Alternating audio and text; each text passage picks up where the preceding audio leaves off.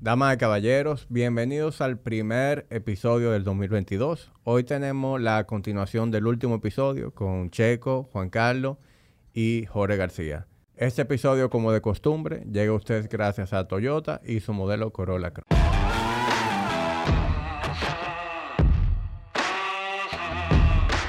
Tengo esa responsabilidad arriba. ¿O no? Sí, sigue, sigue hablándome de tus privilegios. No, viejo, o sea, digo, yo no sé el tema, yo vi lo de Techifatule, pero como yo no veo nin- ninguna de la, del pan y circo que le ponen a la plebe dominicana, que es puro pan y circo para la plebe, ¿sabes? A mí que me importa este Techifatule, quién es del culo, si tortilleo o no, chocar los bordes. A mí que me importa esa maldita vaina, loco. Tú sabes, tú Segundo- sabes, tú sabes, Segundo tres. New pero- record. Pero oye, oye, oye. Pero, ok, no, pero, pero oye bien. No, no, pero tú- tú- yo me tengo que reír, No, yo, yo me tengo que reír de ti. Tú venías en el camino. Hoy, hoy yo voy a romper. No, porque yo pensé que lo estábamos grabando. Pero oye, oye lo que pasa. ¿Estamos grabando? Oh, mierda, oye lo que hay, oye lo que hay. O sea, tantas cosas importantes que hay en la vida, viejo. ¿Qué- a mí qué me importa lo que diga esa tipa, loco. O sea, son temas que se ponen sobre el tapete. Está bien, tú lo puedes conversar, viejo, pero tú sabes la cosa importante que hay para uno preocuparse, dialogar. No sé, viejo. Sí, Te- pero que te- eso es parte de, de la estrategia de traer Tú- a la gente. bueno, te comenté en estos días que ah, me pasé el día primero porque estaba con la vaina esta, con la gripe que anda regada por ahí, se me pegó. De más me duró 24 La horas. gripe mala que anda. Así que La se llama. mierda esa que a todo el mundo le va a dar, no importa lo que hagan. A mí me da, mi familia decidimos vivir sin miedo, sin hacer pruebas, ni llamar médico, ni nada, viejo. Si se va a morir, muérase en su casa. No jodemos con esa mierda más nunca ya. la vaina fue que nos pusimos a ver televisión y me puse a ver, porque hay un tipo que yo sigo, un chileno se llama Ramón Freire, que un tipo viejo, yo chipeo con ese tigre. El tipo tiene una maldita cultura de lo que tiene que ver con el desarrollo de la civilización, Ramón. eh, Ramón Freire. Yo te puedo enviar el link. Bueno, el tipo es, el tipo vive en un bosque de Chile. Vive lejos de los campos electromagnéticos y el tipo sabe de tantas vainas, pero tiene una cultura impresionante. Se ha leído todos los libros que tienen que ver con conspiración de la historia. No es que él estudia para eso, sino un tipo con mucha cultura. Y él dice que lo que se avecina, porque inclusive ya se está vendiendo a dólar, no sé, bueno, no puedo decir el precio exacto porque lo dijo él, pero es por, por nada el acre en la Patagonia, que es la última reserva de agua que hay en el mundo. Se la están comprando el mismo grupo de gente que está manipulando la basura esta que estamos viviendo. Y la gente pensando en techifatule, que si la... Tochica, ¿cómo se llama la tipa esta? Torquicha. Toquicha, la que sale con la semilla marcada ahí. ¿Cómo que se, esa que se, esa que se llama ella? Yo no sé si es la que sale con la semilla marcada, pero hay una toquicha. Esa misma, ¿verdad? Entonces, el mensaje es que hay tantas cosas importantes y él recomienda que veamos lo que son los The Hunger Games, la película, y especialmente la segunda. La segunda se desarrolla en un ambiente donde hay un, un gobierno totalitario y a la plebe que somos nosotros la dividen en distritos. Entonces, hacen que cada distrito, que son, creo que son 12 o 13, sean enemigos entre sí. Porque la plebe separada y dividida por ideologías o por principios creados por la, la, la gente que están dominando, son imposibles unirse para tumbar a la gente que están arriba, ¿tú me entiendes? Entonces hay tantas cosas importantes que hablar. Digo yo, no sé, que hablar de fulana, que, que, ¿qué fue lo que dijo la tipa esa, la, la techi, la, la fatuleta? No, que nosotros, el hombre dominicano está lleno de ¿De qué? No, privilegios. que ser hombre en República Dominicana es un Un privilegio. privilegio. Un privilegio. Pero hay que definir qué es lo que es privilegio, viejo. Que dar un paseo por la fiscalía ella, a ver si... tanto lo- Yo, honestamente, yo, yo he visto todo el alboroto en las redes, pero yo no me he detenido a escuchar la, la entrevista completa. Hay que ver en qué contexto lo dijo, pero cualquiera que haya sido el contexto, yo, yo, no, yo creo que eso no, no aplica aquí. Bueno, está bien. Mira, papá, ¿qué nos quedamos nosotros entonces? Eh, bueno, tú sabes que yo quería seguir desarrollando el tema de lo macro, porque en la nota en que terminamos, eh, por lo menos yo no, no llegué a, explicar mi postura en cuanto a, ese tema. Tú sabes que lo, lo macro, en la manera en que se popularizaron, que fue con el tema del If It Fit Your Macros, Flexible Dieting, para mí, mucha gente tiene una, idea errónea de lo que es contra macro. Yo, la, la manera en que yo lo veo y como yo lo recomiendo, es simplemente que cuando tú eres una persona que tienes en lugar eh, buenos hábitos de comida, buena selección, eh, y tú quieres ir a la milla extra para manipular composición física, para asegurar cierto desempeño, para mí es una estrategia muy, eh, o sea, para mí de las ideales, en ese sentido, por el nivel de precisión que te da. Entonces, así es como yo lo veo. Hoy en día, eh, de 10 personas que yo recibo en una consulta inicial, probablemente a ninguna le indique contar macronutrientes. Es muy probable que empiece por lo que es recomendaciones básicas de estilo de vida. Pero a la vez te digo que si yo fuera a trabajar con una gente que quiere prepararse para competir, que se quiere preparar para un foro shoot y tener una composición física eh, fuera de lo común, un atleta que a lo mejor está entrenando varias veces al día, que queremos asegurar que tenga cierto rendimiento, yo no creo que haya nada superior a lo macro. Dejando dicho que los macros no necesariamente eh, existen en una burbuja. O sea, con tu filosofía nutricional, con el Simo Diet, perfectamente podemos llevar los macronutrientes y llevar un Simo Diet controlando macronutrientes. Podemos llevar una dieta paleolítica contando macronutrientes. Podemos llevar cualquier estilo de alimentación. El contar macronutrientes, para mí lo que le añade es un nivel de precisión a la ecuación. Bueno, mira, la opinión no, es que en realidad no, no tengo una opinión ni a favor ni en contra, porque yo nunca he contado, ni siquiera cuando yo competía. O sea, lo que yo hacía era cuando yo competía, que me iba muy bien especialmente, era que yo lo que hacía era que comía más limpio, en principio, por ejemplo, cuando competí, que me asesoré, cuando competí en el Mister Universo, en la Copa del Mundo en Guayaquil, Ecuador, yo lo que fue comenzar a comer más limpio, o sea, carne más magras, carbohidratos complejos, ese tipo de enfoque. Porque entrenaba con series gigantes, lo cual es un entrenamiento altamente de demanda metabólica, o sea, nadie lo puede hacer sin un aporte por lo menos de 600 gramos de carbohidratos. Y yo lo que hacía era simplemente comenzaba a comer un poco menos. O sea, un poco menos era, sin contar lo que había, claro, había una reducción del aporte de lo que yo comía visual, pero no modificaba la fuente de lo que comía. Entonces, sí me, sí me resultó y me dio muy buena condición física. Ahora, sí es cierto que de forma inicial, Milos te hace un conteo para saber en función a tu peso corporal, el gasto calórico basal, tener una idea más o menos cuáles son tus aportes por lo menos mínimos de proteína y por lo menos de carbohidratos cuando tú estés en fase de crecimiento. A partir de ahí, lo que hace es mantener las calorías periféricas al entrenamiento, las mismas que en la fase de volumen, pero comenzar a reducir, porque él no, él no minimiza lo que se llama la carga de volumen por entrenamiento. Quiere decir que incluso cerca de la competición, él no reduce el tipo de entrenamiento. Ahora, él sí lo que hace, por ejemplo, es incorpora en la mañana en ayuna el cardio, ¿verdad? Utilizando algún tipo de hormona péptida con hormona de crecimiento, que es altamente lipotrópica. Esa fue mi experiencia con él. Ahora, cuando tú hablas de Simo Diet, Decimo Diet es como una combinación de tantos factores e influencias que nosotros tuvimos. La primera fue, por ejemplo, que la vi yo por observación por muchos años. El que era mi mentor, Charles Poliquin, por ejemplo, él solamente comía carbohidratos post-entrenamiento y siempre en la noche. Y si iba a comer algún tipo de dessert o postre, siempre en la noche, nunca en el día.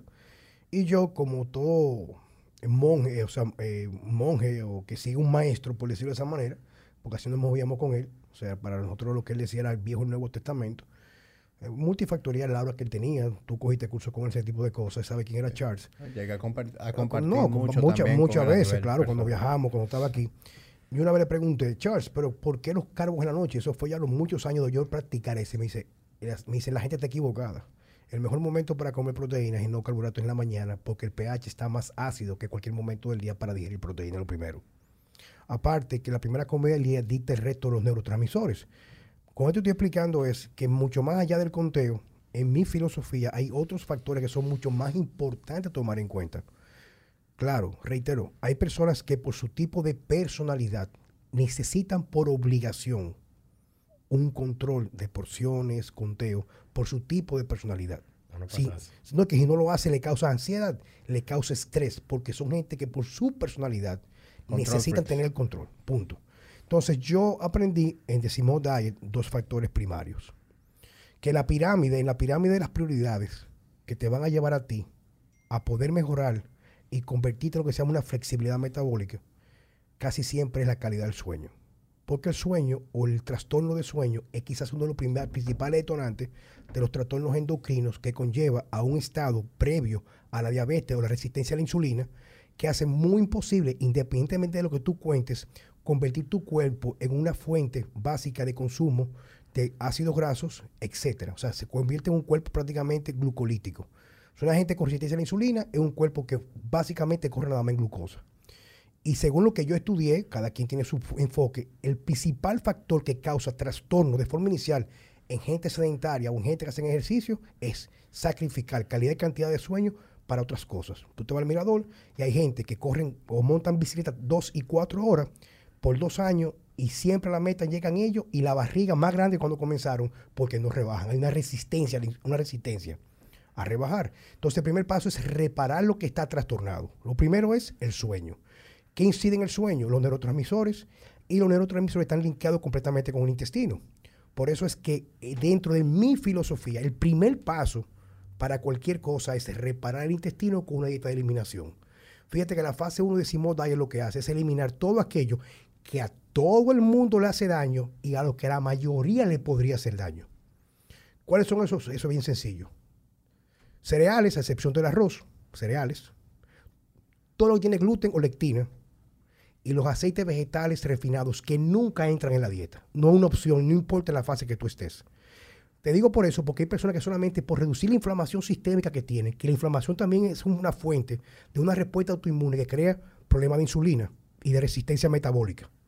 Y hay personas que comiendo más inclusive, que Checo sabe de eso, comiendo más de lo que comían, solamente por reparar todos los factores que inciden con la inflamación sistémica, comienzan a rebajar y crean anabolismo.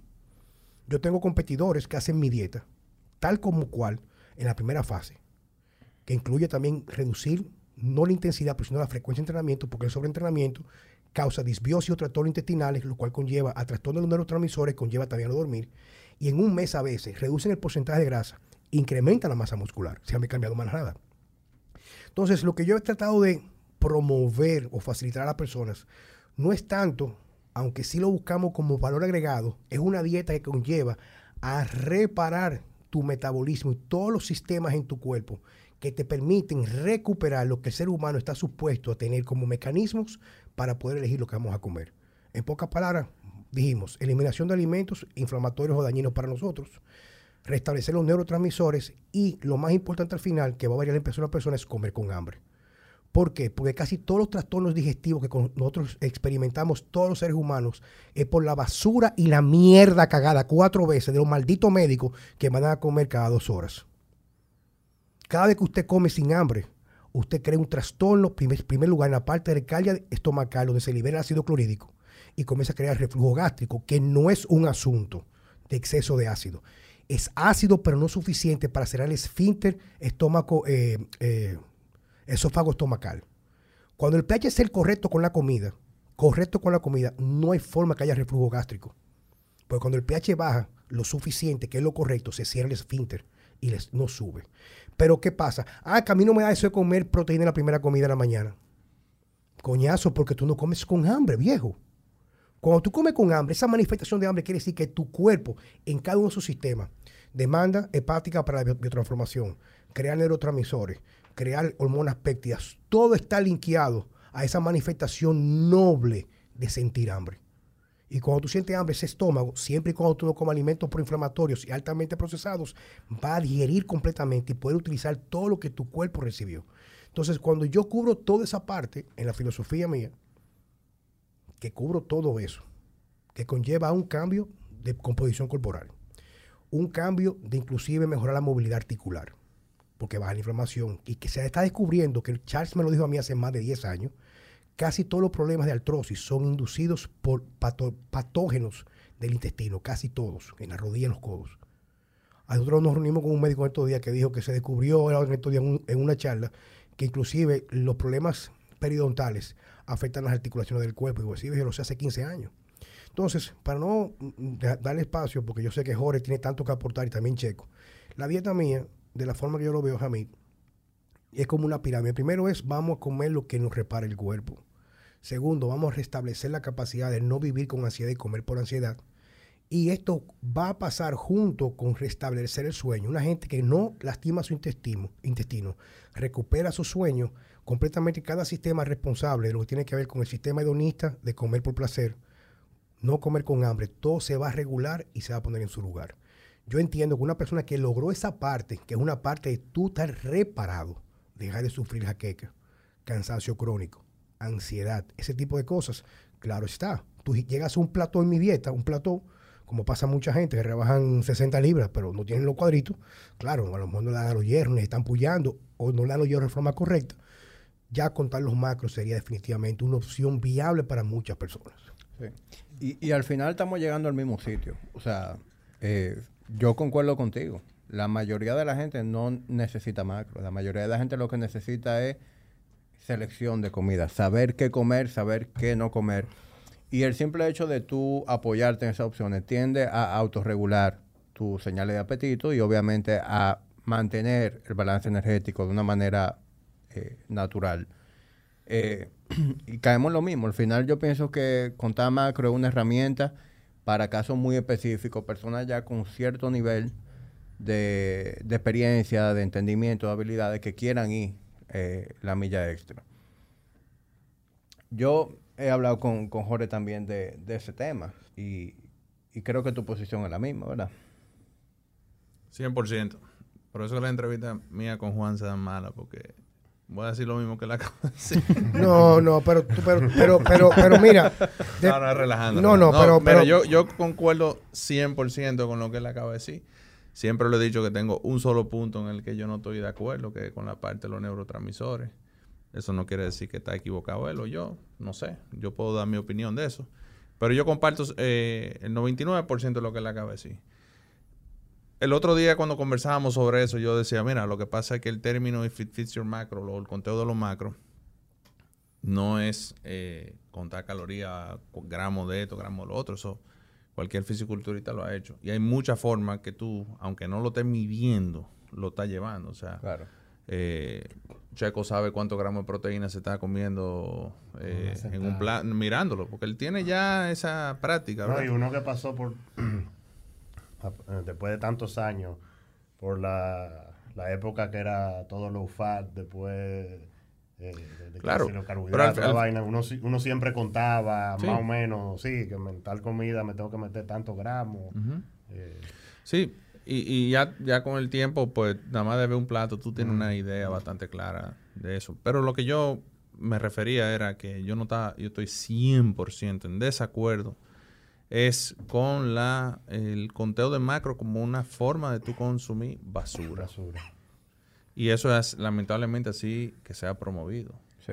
Yo creo que eso le ha hecho mucho daño. O sea, por un lado le- eh, fue una herramienta mercadológica que, Claro. que- No, que el- el- ayudó el problema es- se- el problema es que si tú te buscas, por ejemplo, estudios, que yo siempre he dicho que el- todo estudio de nutrición es bastante malo, eh, siempre tú le vas a encontrar un hueco. Te lo dice la, la- ¿qué dice la ciencia? Que la única, que lo único que tú tienes que hacer para perder peso es Baja comer menos. Energy balance. It doesn't matter el qué, sino el comer menos y al final el resultado va a venir. Después tú vas a encontrar que, que incluso yo te puedo demostrar que hay estudios que dicen que el ejercicio no ayuda. Que eso no, que eso no importa. Que, que si tú lo que quieres perder peso es simplemente comer menos. Y eso, hasta cierto sentido, obedece a una ley eh, física, ¿verdad? Pero, eh, ¿dónde entra ahí en eh, todo aquello que expuso Juan eh, ahora mismo? ¿Y dónde entra eh, la longevidad? ¿Dónde entra ahí el que yo sea libre de enfermedad? Y todas las ramificaciones que implica tener salud. Sobre todo aquellas cosas que también la ciencia ha demostrado que son predictores de longevidad, como fuerza.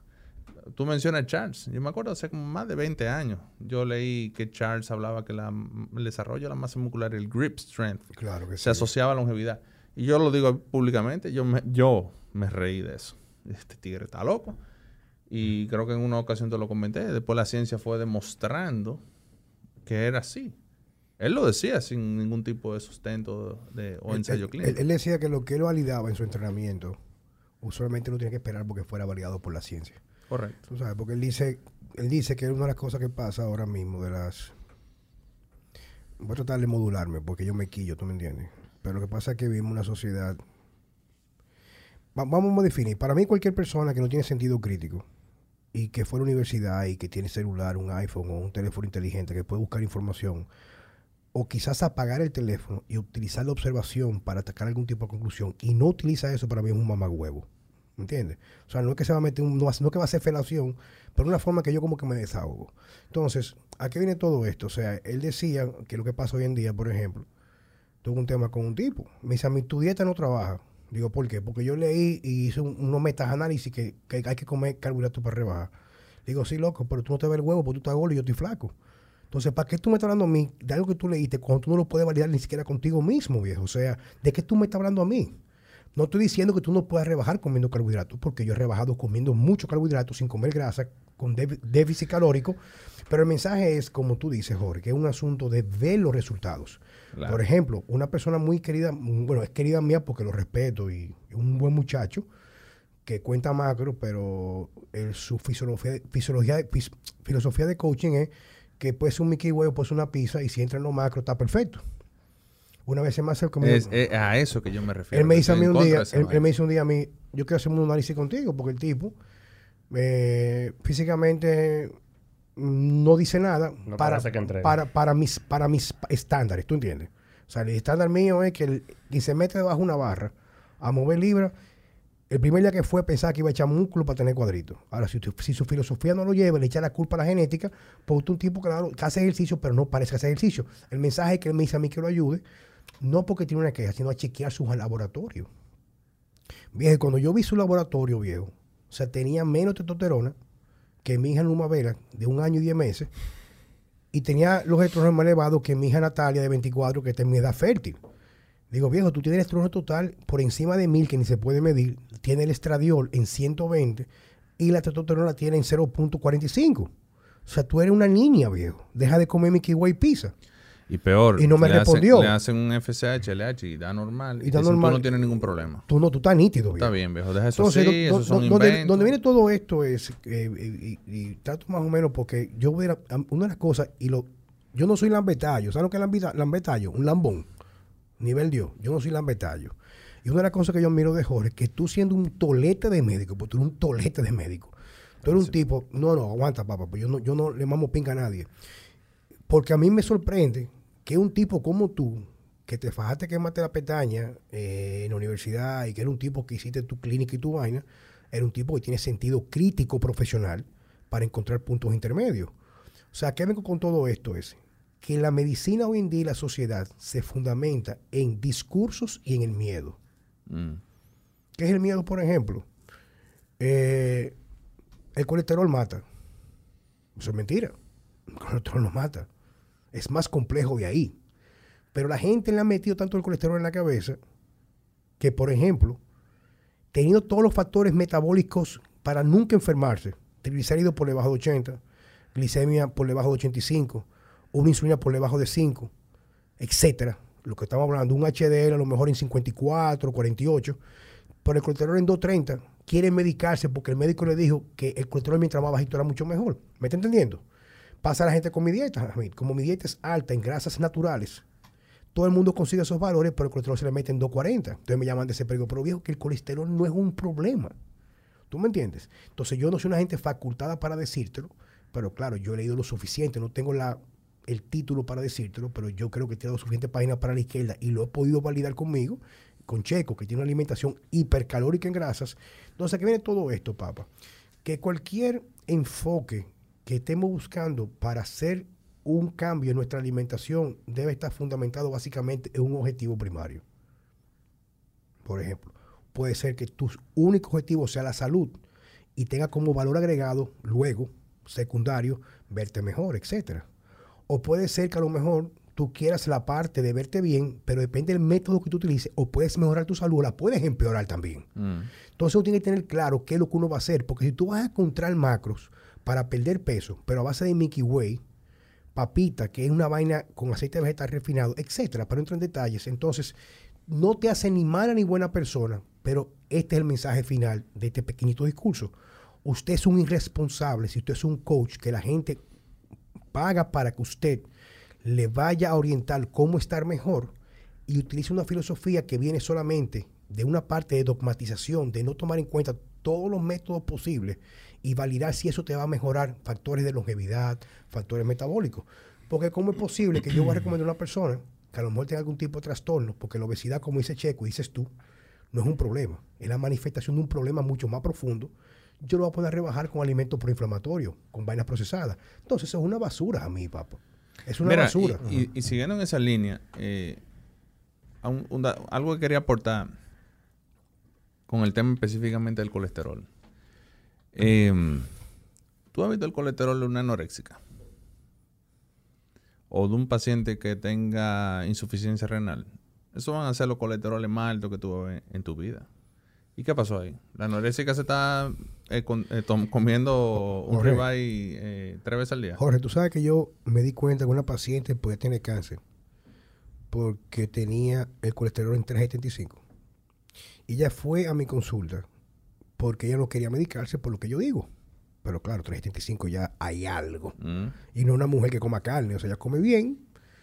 ¿Qué pasó? Que el colesterol siempre sube por una razón muy específica. Inclusive es una molécula protectora en muchos casos, especialmente inflamación sistémica y estrés crónico, por ejemplo.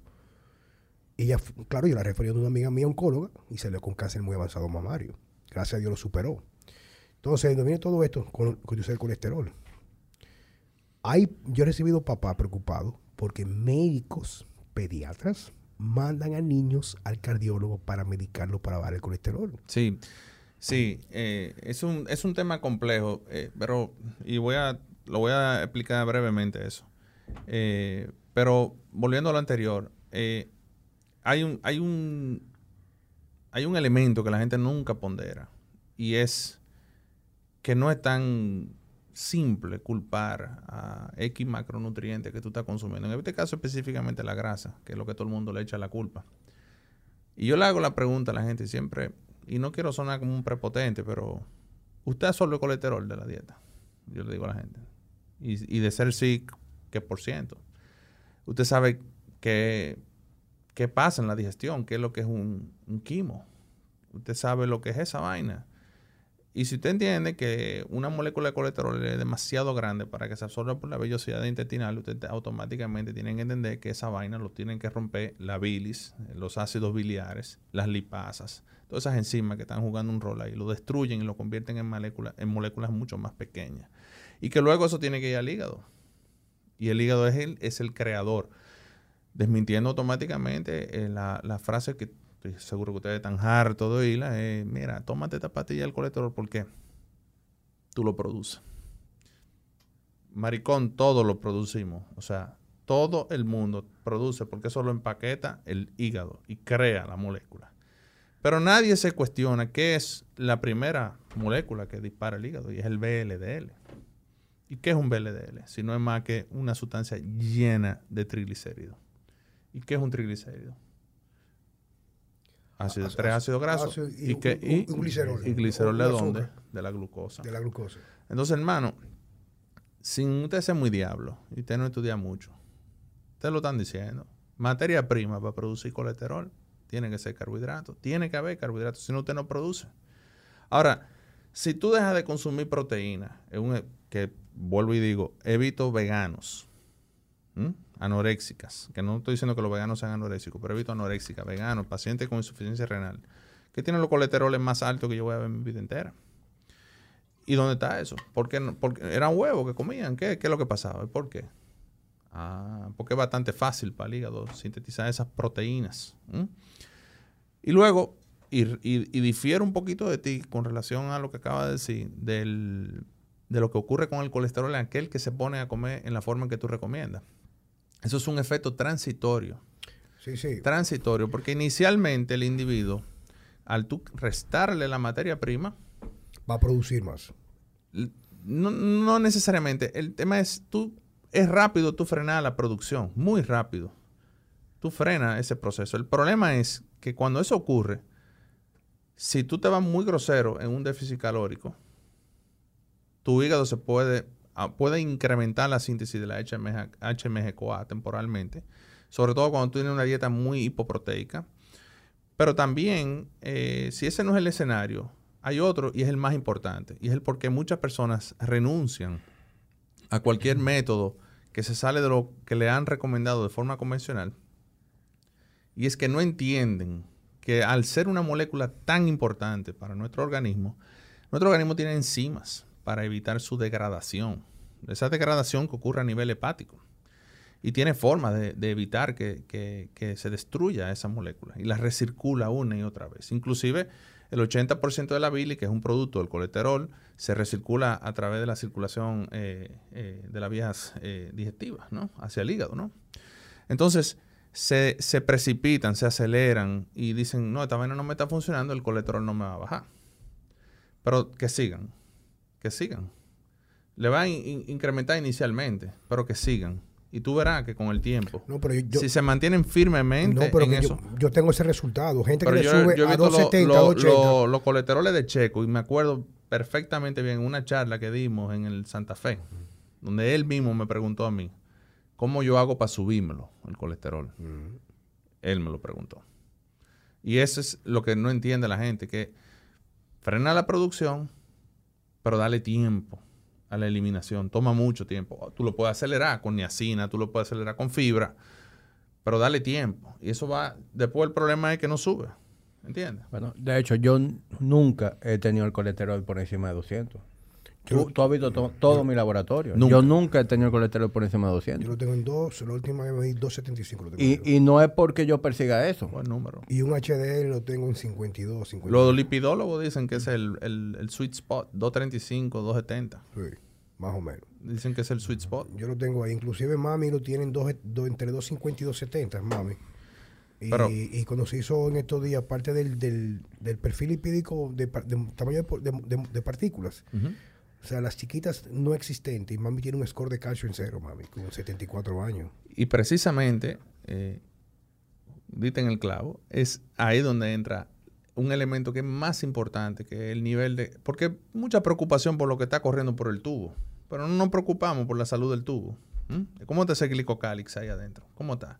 Y eso sí viene el tamaño de la partícula, la salud de mi glicocálix, mi, mi membrana antiadherente va a venir de la mano de mi, de qué? De mi cantidad de, de mi índice de resistencia a la insulina o de la cantidad de insulina que yo estoy produciendo. Porque Claro. no nos olvidemos de ese elemento eh, tan importante que es la insulina en la salud endotelial. Bueno, yo en- ayuno la tengo entre 2 y 3, siempre, 2 y 3 en la mañana, en ayuno, la Claro, insulina. Dios manda. 2 y 3, 2 y 3.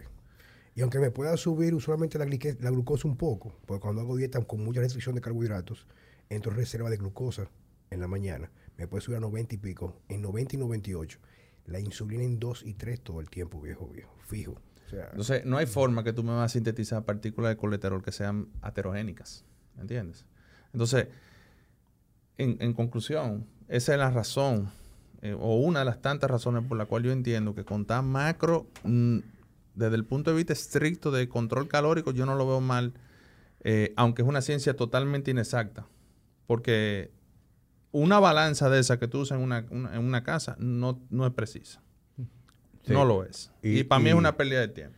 Y los mismos food labels de la comida, por, por normativa de la FDA, pueden tener hasta un 20, 30% de error en la etiqueta. Pero tú, tú que sabes tirar, ¿tú qué prefieres? ¿Un tiro de una fábrica como Corbón, una vaina con todos los estándares de, de calidad, que tiene la cantidad de pólvora necesaria, la, la, la- la- la bala pesa lo que tiene que pesar, los grain, todo por el libro? O uno hecho recargado por mí en mi casa, con un pesito de cocina. Yo, yo uso Corbón. Entonces, ese mismo margen, eh, un margen tan simple como de 20, 70, 200 calorías de, de error que tú tengas diario en tu conteo calórico energético, multiplicado por seis meses, dime, es un desastre. Sí, no, de- definitivamente la práctica tiene su margen de error por el tema de los labels, por el mismo tema de, de cosas que se escapan de tu control, porque tú controlas parte del proceso, pero hazte un trozo de carne. Cada trozo que tú te comes de carne es idéntico. El balance entre proteína y grasa, ¿no? Eh, donde ocurre la magia en la consistencia. Cuando tú eres consistente con un método y tú ajustas sobre esa Lo que base, pasa es que pues no- obviamente la cosa... Yo no lo veo, o sea, yo no lo veo necesario. Yo lo veo necesario en ciertos casos. Un competidor de fisiculturismo, por No tiene que hacer. Yo creo que sí. De hecho, yo me atrevo a poner la mano en fuego que ningún competidor del alto nivel está contando macro. Yo pienso que sí, Jorge. Me De- atrevo. Bueno, Bueno, va- vamos a llevarnos eso de Bueno, tarea, yo pero he- yo he trabajado con varios y no por los días.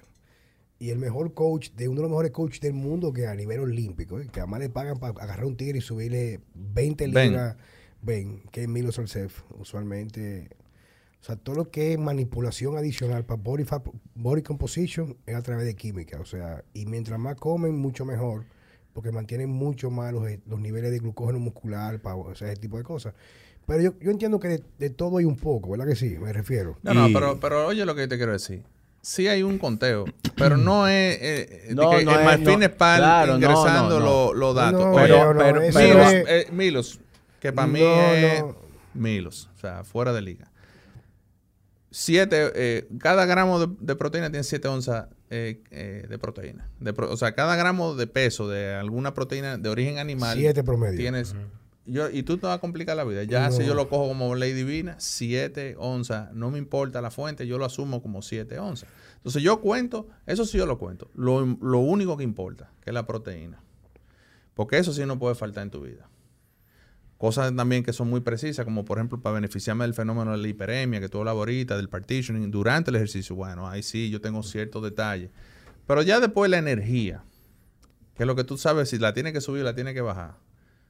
Mi hermano, con los ojos tú lo puedes hacer. Bueno, pero, Pero- hay, pero hay, no, hay un, tienes- pero hay un monitoreo. A lo mejor Yo, no es pero tú no estás escribiendo pendejadas. Ah, no, pero es que no. Tú, Pero, tú viejo, cre- de la forma es que que- la- lo estamos viendo como que es binario. Te, Tú puedes, tú te- puedes te digo yo, te digo yo que he competido. O sea, yo tenía un target proteico todos los días, pero yo me compraba un filete, por ejemplo, de 3 libras, y esa era mi proteína del día. Yo tenía que comerlo en el día entero. Sí. Entonces lo que yo hacía que, por ejemplo, mi fuente de carbohidratos, que no la pesaba, era un plátano maduro con cada comida, por ejemplo. Al otro día era un pedazo de carne o la cantidad que me comía a comer por día, o la combinaba con arroz blanco o con cualquier fuente. en Perdón el que día te entero. interrumpa, pero agrega esto. ¿En base a qué? ¿A tu entrenamiento del día? Sí, básicamente. tipo de entrenamiento? Sí, porque cuando yo entrenaba usualmente, ¿Protocolo de insulina? yo incrementaba, insulina, yo incrementaba la ingesta calórica, el, el mazo, viejo, los días que yo entrenaba. O sea, Sí, pero, pero fíjate, tú estás haciendo un ajuste calórico energético de, la energía, vuelvo y digo, porque Sí. ya tú tienes cubierto lo, lo, que, lo único que importa, pero lo otro, tú lo tienes calculado en base a, a algo que tú ahorita lo mencionaste, a, o a desempeño atlético, sí, porque o a un protocolo no es lo, no es lo mismo yo manejar una hora en la ciudad que cojo una hora 140 para Santiago. O sea, yo tengo que echar más combustible. Correcto. Entonces yo lo que hacía es que ajustaba básicamente. Entonces el protocolo, el protocolo mío a mí, entrenamiento era básicamente, yo me comía 40 gramos de proteína, más una idea, más 40 gramos muy lean, muy magra, porque por hiperimia muscular todo va al músculo. Y tú no querías en ese momento junto, para evitar la glicolización, el glycation, tú no querías grasa saturada. Entonces era 40 gramos y más o menos 80 gramos de carbohidratos, una hora antes de entrenar. A mitad, eh, o sea, si yo iba a entrenar a las 5, por ejemplo, yo terminaba de comer a las 4. Yo me tiraba a las 4 y media, 10 gramos de apidra o humaloc, 10 gramos de pero 10 unidades o 20 unidades y me comía dos guineos maduros. Y preparaba entonces 100 gramos de carbohidratos líquidos, usualmente Vitargo, le ponía eh, 20 gramos de aminoácidos esenciales, carnosina, creatina, o sea, todo lo que era para que para el músculo. Y luego de terminar de entrenar, una hora después, me tiraba una comida similar, ve sumando la cantidad de calorías que estoy tirando ahí. O sea, yo voy casi por 300 gramos de carbohidratos, más Y o menos. todo lo está haciendo al ojo. Al ojo por ciento. Yo nunca, nunca, yo nunca pensé. Pero es lo que te digo, eso así que lo hace todo el mundo. Pero, Entonces tú mira pero tu físico midiendo. al final de las... Pero, pero claro, viejo, pero lo que te quiero decir es... eh, tú lo entiendes, Checo lo entiende, Juan Carlos lo entiende, pero el, el consumidor probablemente en- asume que Juan Carlos vivía con una, No, una no. balanza digital ahí. A lo que yo me refiero sacaba es, es a que tienen una noción, una noción ballpark de cuánto están comiendo y manipulan en base a eso. Checo, Cada dime, quien Checo, tiene dime. su, su método de traquear. Háblame de ti, viejo. Che- Checo tenía un, un maní, ¿cómo es? Auri. ¿Te acuerdas de Auri? Tu Auri, empleado. Maní. Maní, que yo le decía maní porque el Checo lo ponía a contar la cantidad de... No, de- no, era, de no, era- no era Checo que lo no ponía. era Checo, no, no. era Checo. ¿Quién No. era que lo ponía? ¿A cuánta maní? Que él contaba las almendras. Las almendras. Ah, sí, y, sí, qué yo tú- me acuerdo. y- y yo le digo, ven acá, viejo, ¿qué es lo que tú No, me tocan 16 almendras. ¿Qué? Y dos cotes. Payaso. ¿Tú te acuerdas de él, viejo? Sí, claro, claro. Bueno, él, él subió a tarima. Él se, sí, él se puso. Mira, la primera vez que. Oye, yo, yo lo quiero mucho, pero subió como un manicero, loco. Ah, Viejo, porque ni, ni tiene... eh, yo fue que lo ayudé a, a subir No, pero, esa pero, primera pero, vez. pero no, y, viejo, o sea, él no tiene. Jorge. Presupuesto. No, no, pero no fue la saber Y que, el no, físico. No, no, fue saber que subió contigo, no. En una vez que sí él pasó por allá para que yo lo viera, que no era contigo que estaba, porque ha competido varias veces. Sí, después siguió Y compitiendo. como el que Keto Freak que se llama en las redes sociales, Keto correcto. Freak, le digo, viejo, está bien, papá, pero tú no puedes extender tanto tiempo, un periodo sin ingesta de carbohidratos y subir prácticamente sin hacer un reload, sin cargar de carbohidratos. Entonces se pasó de diurético, lo cual no le permitió a él, entonces, aparte de eso, no consume nada de sal. O sea, no pudo cargar suficiente, viejo. Entonces, Incluso él tuvo una lesión fea después de una competencia. Sí. Bueno, Por eso, creo que fue por la misma deshidratación. No. No, no fue por eso. Mm, bueno, no vamos a divulgar. No, no. Una lesión de tejido blando. Pero eh, eh, eh, ese muchacho yo lo pongo de ejemplo. Yo no. Él, él- yo recibo un, un individuo que se notaba que había masa ahí adentro, pero debajo de mucha mantequilla. claro, viejo. Y, y se hizo lo mejor que se pudo. O sea, you ain't gonna grow de ahí a un evento. O sea, lo, con lo que tú tienes, that's it. Claro, viejo. Yo por eso cuando, cuando yo recibo muchachos que van a competir, yo digo, Y, y hay que someterlo a una vaina bien fuerte. Yo le digo, ¿cuándo la fecha de competición? Tal fecha. Digo, no, vete a hablar con otra gente, viejo. O sea, tú lo que vas a pasar vergüenza, viejo. O sea, no hay forma que tú lo hagas, ¿tú me entiendes? Porque es más fácil tú agarrar a un tipo que está grande, con un alto porcentaje de grasa. Tú lo puedes manipular para ponerlo a bajar en cuatro o seis semanas, si sabes hacerlo. Ahora, coge un tipo que no tiene masa muscular y que aparte no tiene un porcentaje de grasa ideal. Es muy difícil, viejo. Porque hay- gente... Digo, cuando hay- se quita hay- la grasa se ve viejo, la verdad. porque, viejo, no hay forma de tú, viejo, de que yo Construir en- un déficit, déficit calórico por una competición, viejo.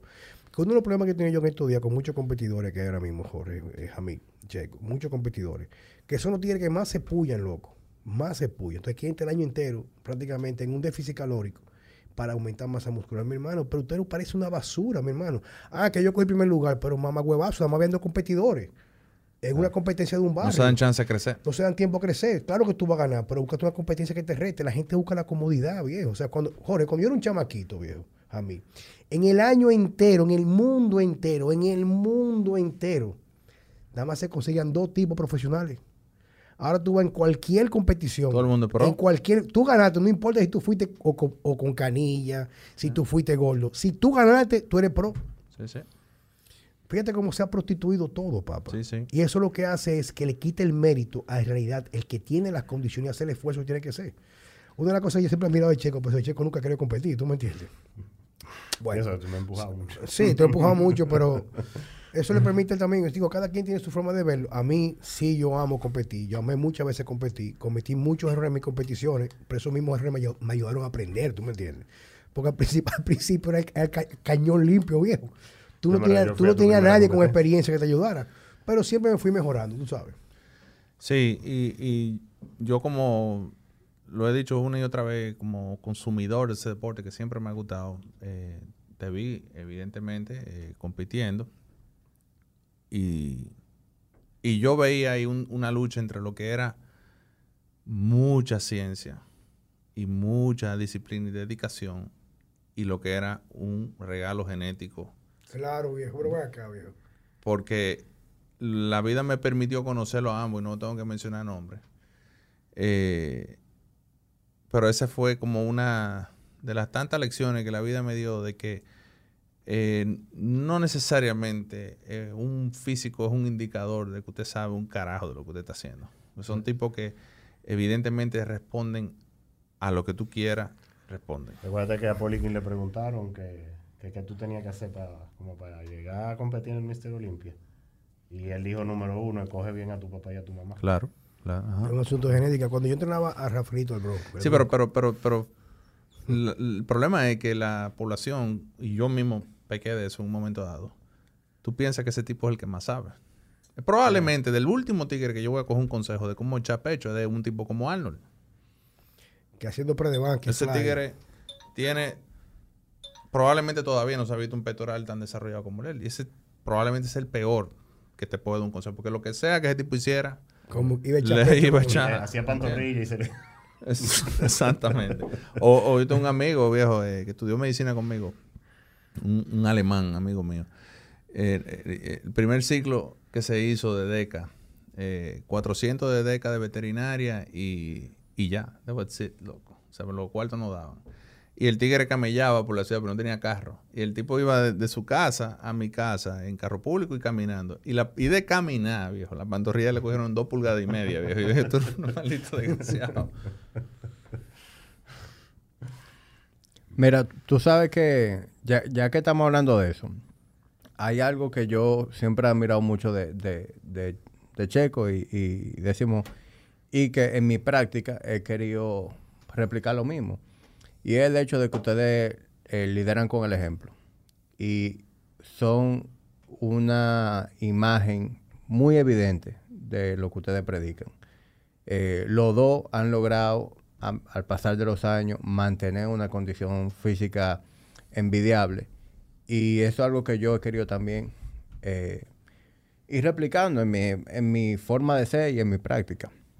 Y ya que estamos hablando de eso, yo quisiera como, aunque yo sé cómo tú comes, aunque yo sé cómo tú comes, si, si tú fueras como a decir cuáles son tu- tus prioridades, cuáles son tu, to-do list a la hora de tú mantener tu, tu condición física y, y lo que tú consideras importante para ti. Eh, tam- también en lo que es salud mental y como que balance, estilo de vida.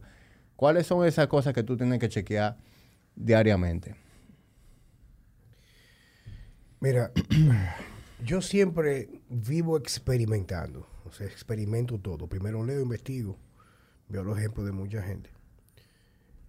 Eh, yo me he encontrado con un dilema en los últimos cuatro o cinco meses aproximadamente. Porque como estoy muy metido en la parte de salud, o sea, más que en la parte de performance, a veces sino de salud, pues he dedicado mucho tiempo a lectura y he pagado muchos videos y cursos en, en medicina funcional sobre los ayunos, por ejemplo. En el caso mío, con, por mi genética, en el caso mío, los ayunos a mí no me favorecen mucho. ¿En Yo- qué sentido? Pierdo mucha masa muscular y pierdo fuerza. O sea, es una vaina. O sea, yo, no- yo hago el primer día, el primer día de ayuno, por ejemplo. Claro, yo hago ayuno y espero que me dé hambre y como bastante.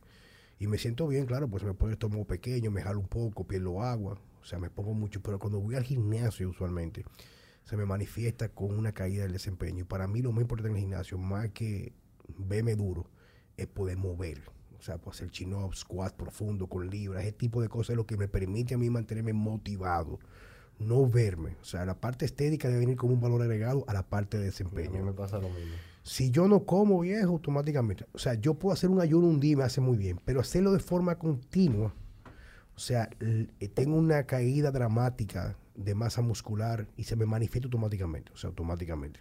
Bueno, que tú eres igual que yo, tú eres skinny bastard. Sí, o sea, yo era un tipo viejo que yo no cogía libra nunca. Por eso fue que yo, no importa lo que yo me metiera y me pullara, yo no cogía tanta masa muscular. Y mi único músculo que fueron siempre muy buenos cuando competiera era pierna y espalda, lo cual no es muy buen, un buen componente para una persona que no gana mucha libra. Pero maestro, la, la, la semana pasada creo que fue, yo duré como cuatro días sin entrenar. Yo boté seis libres. No. Entonces, Comiendo dinero entonces usualmente lo que, yo, lo que yo trato de hacer siempre, que lo disfruto mucho, por ejemplo, en mi primera comida de la, de la mañana en el día, usualmente, yo espero que me dé hambre, me dé hambre como a la hora o a las dos horas de yo haberme despertado. A mí me encanta mucho el carpacho, como mucha morcilla artesanal. Eh, no soy muy amante de los huevos, me gustan, pero no me lo puedo comer entero, se me como revuelto, ese tipo de cosas. O sea, yo me puedo comer, y no me puedo comer más de tres huevos, usualmente, eso es lo que yo hago. Yo casi siempre he visto que mi mejor condición física que yo tuve en mi vida, sin competición, que me puse parecía de revista, viejo. Claro, estaba metiendo una combinación de propionato, 100 miligramos tres veces a la semana, lunes, miércoles y viernes, y estaba metiendo 25 miligramos dos veces al día de oximetolona, lo cual es muy androgénico. Te aumenta mucho la retención de glucógeno muscular, te aumenta la vascularidad, te da mucha fuerza. Yo lo que hacía era que desayunaba proteína con grasas, entrenaba y después de entrenar me tomaba post entrenamiento un shake de proteína con glicina y glutamina. La glicina aumenta inclusive mucho la biotransformación hepática, o sea, te ayuda mucho a quemar grasa de forma indirecta porque limpia mucho el hígado, la glutamina repone el glucógeno y siempre cenaba en la noche, entonces cenaba algunos días a la semana era prácticamente mucha proteína con vegetales y dos o tres veces con carbohidratos en la noche. Me puse la mejor condición física porque yo mido la condición física en función al porcentaje de grasa que se puede manifestar en la parte media. Cualquier tipo gordo con brazos se ve grande con ropa. Yo creo que la, la- la- la- meta de cualquier hombre que esté buscando esa parte estética, me refiero, no estoy, no estoy criticando a nadie, es qué balance tú puedes encontrar en tu forma de comer y la frecuencia de entrenamiento para que uno vaya de la mano de otro. Porque por, tengo una observación muy importante. Quizás lo que me pasa con los ayunos es que con ayunos yo quiero entrenar todos los días muy fuerte. Y cuando tú entrenas muy fuerte, el gasto calórico, la demanda calórica y el incremento de producción de insulina inducida por ingesta de proteína, que no es la misma de los carbohidratos, es indispensable para la recuperación. Quizá yo he experimentado de la forma equivocada el ayuno. A lo mejor yo debería entrenar lunes, miércoles y viernes al principio hasta adaptarme con los ayunos, porque yo como muchas calorías, pero dos veces al día. Ahora, cuando yo hago tres comidas al día, en tres hago yo así, ¡pap! Incrementa la fuerza, la masa muscular y la recuperación en mi caso.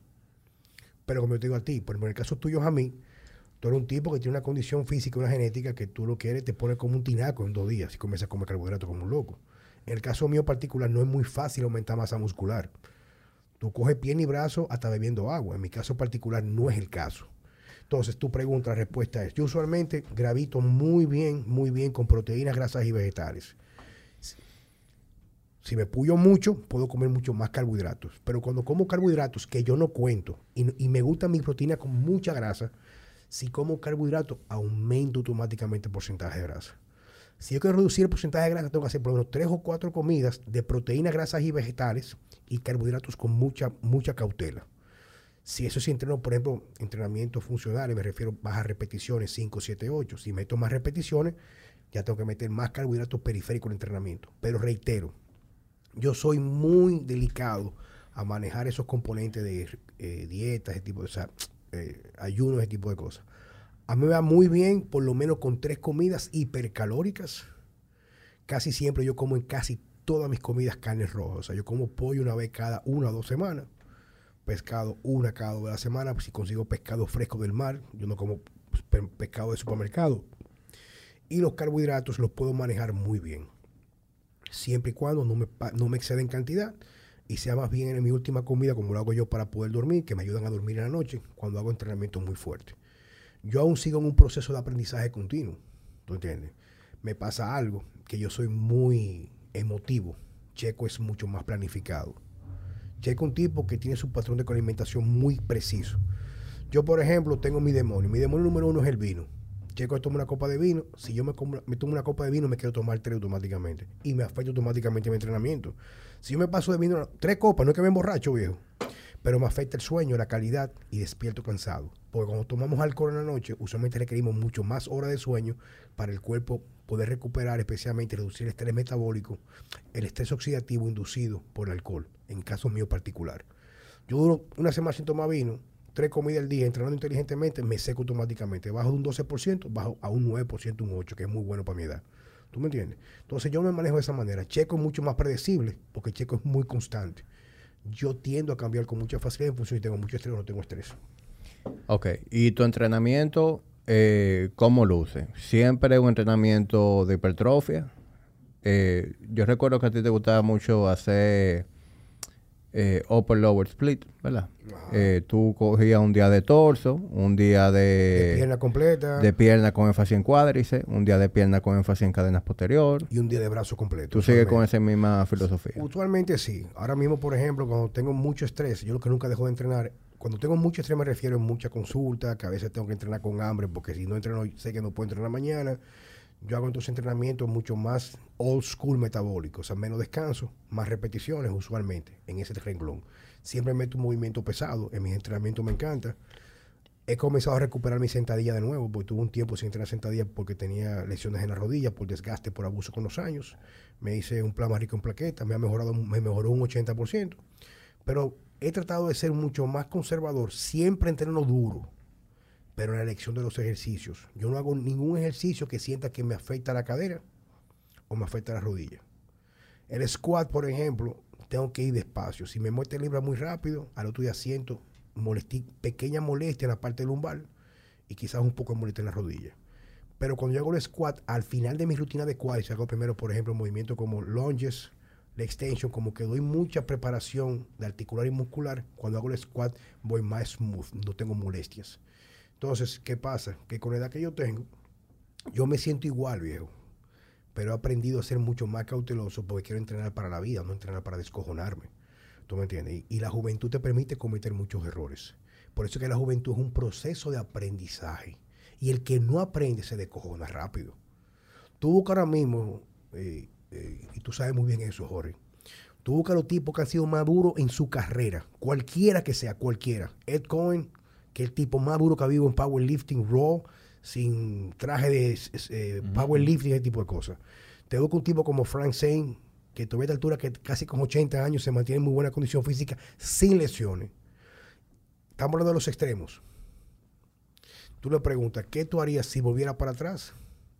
Manejar menos libras de vez en cuando, trabajar con más repeticiones. Eso dice Zane. Sí, con mucho más calidad. Y él que nunca trabajó con muchas repeticiones, pero en bajas repeticiones, dice, yo haría aún más repeticiones todavía, o sea, entre 20. Ed Cohen dice él, automáticamente dice él, si volviera el tiempo para atrás, hiciera más entrenamiento tipo bodybuilding. O sea, en el powerlifting, no fuera powerlifting el año entero, hiciera periodos más específicos. En esto hay una publicación que subió el tipo Dimitri Krukov, el ruso este, dice, dice, "A- aprendí a tal, a- en estos días, ya retirado del powerlift, de weightlifting, perdón, que el entrenamiento de culturismo permite la recuperación para el weightlifting. O sea, yo, sea, yo hago weightlifting, si yo hago culturismo, por ejemplo, high reps, tipo old school, por uno o dos meses, me permite mantener la masa muscular y recuperar lo que tiene que ver el reajuste articular por entrenamiento pesado todo el tiempo. Él dijo eso. Y por ejemplo, Stan Efferding, que yo estuve dando un, en, un- en una semana de congreso, yo participé dando, dando una charla sobre hipertrofia. Él dio su, su dieta de, de Vert- vertical, vertical diet. diet. Él dice que él, él, que trabajó todo el tiempo powerlifting y fue mentor y coach de muchos años, los últimos años de Flex Wheeler, muy amigo, dice que el bodybuilding ayuda a transferir al powerlifting, pero el powerlifting no transfiere el bodybuilding. Él, lo, él lo que quiso decir en ese caso era, por ejemplo, que Charles también lo dijo en una ocasión, ya un mes antes de morir, que cuando tú hacías por ejemplo entrenamiento como Charles, que prácticamente buscando fuerza solamente, dice él, fuerza, hacer un poco de, de, de bodybuilding, o sea, me refiero eh, a más de fuerza, más movimiento con poleas, o sea, duro, pero con, con más calidad en los movimientos. A lo mejor debe hacer, por ejemplo, sentadillas pesadas, sentadillas con los talones elevados, altas repeticiones, 10 por 10, o sea, tipo de bodybuilding, o sea, que permite hacer un recovery de la parte neurológica. No es que tú vas a abandonar lo otro. Hacer un periodo, a lo mejor de 6, 4, 8 semanas de, de, de, de bodybuilding, ese tipo de entrenamiento. Cuando tú regresas a tu modalidad anterior, tú vas a mejorar mucho más. Y eso yo lo entendí por algo que se llama en el entrenamiento a nivel olímpico, que es el strength deficit o el déficit de fuerza. Los fisiculturistas tienen un, un déficit de fuerza muy amplio y el entrenamiento de fuerza tiene un strength deficit muy corto. ¿Qué es el strength deficit? Si tú, por ejemplo, tu 4RM, por ejemplo, en pre de banca, a poner un número sencillo, 200 kilos o 200 libras. Tu 4RM quiere decir que si tú le pones un poquito más, no llega a 4 repeticiones. Tu strength el strength deficit es la diferencia entre ese 4RM y cuánto tú puedes levantar en la parte, solamente incrementando en la parte negativa. O sea, yo hago con 200 libras 4 repeticiones. Si le pongo 210, no llego a 4. Quiere decir que mi 4RM es 200. Luego que yo descanso, comienzo a ponerle peso a la barra, solamente hacer la parte negativa. El último peso donde la barra yo no la puedo bajar, porque se me cae. Ese último peso, claro, es que tú hiciste correcto. Si fue 200 y tú hiciste 240, 240, tu strength deficit son 40 libras. Usualmente los bodybuilders tienen strength deficit, déficit muy elevado.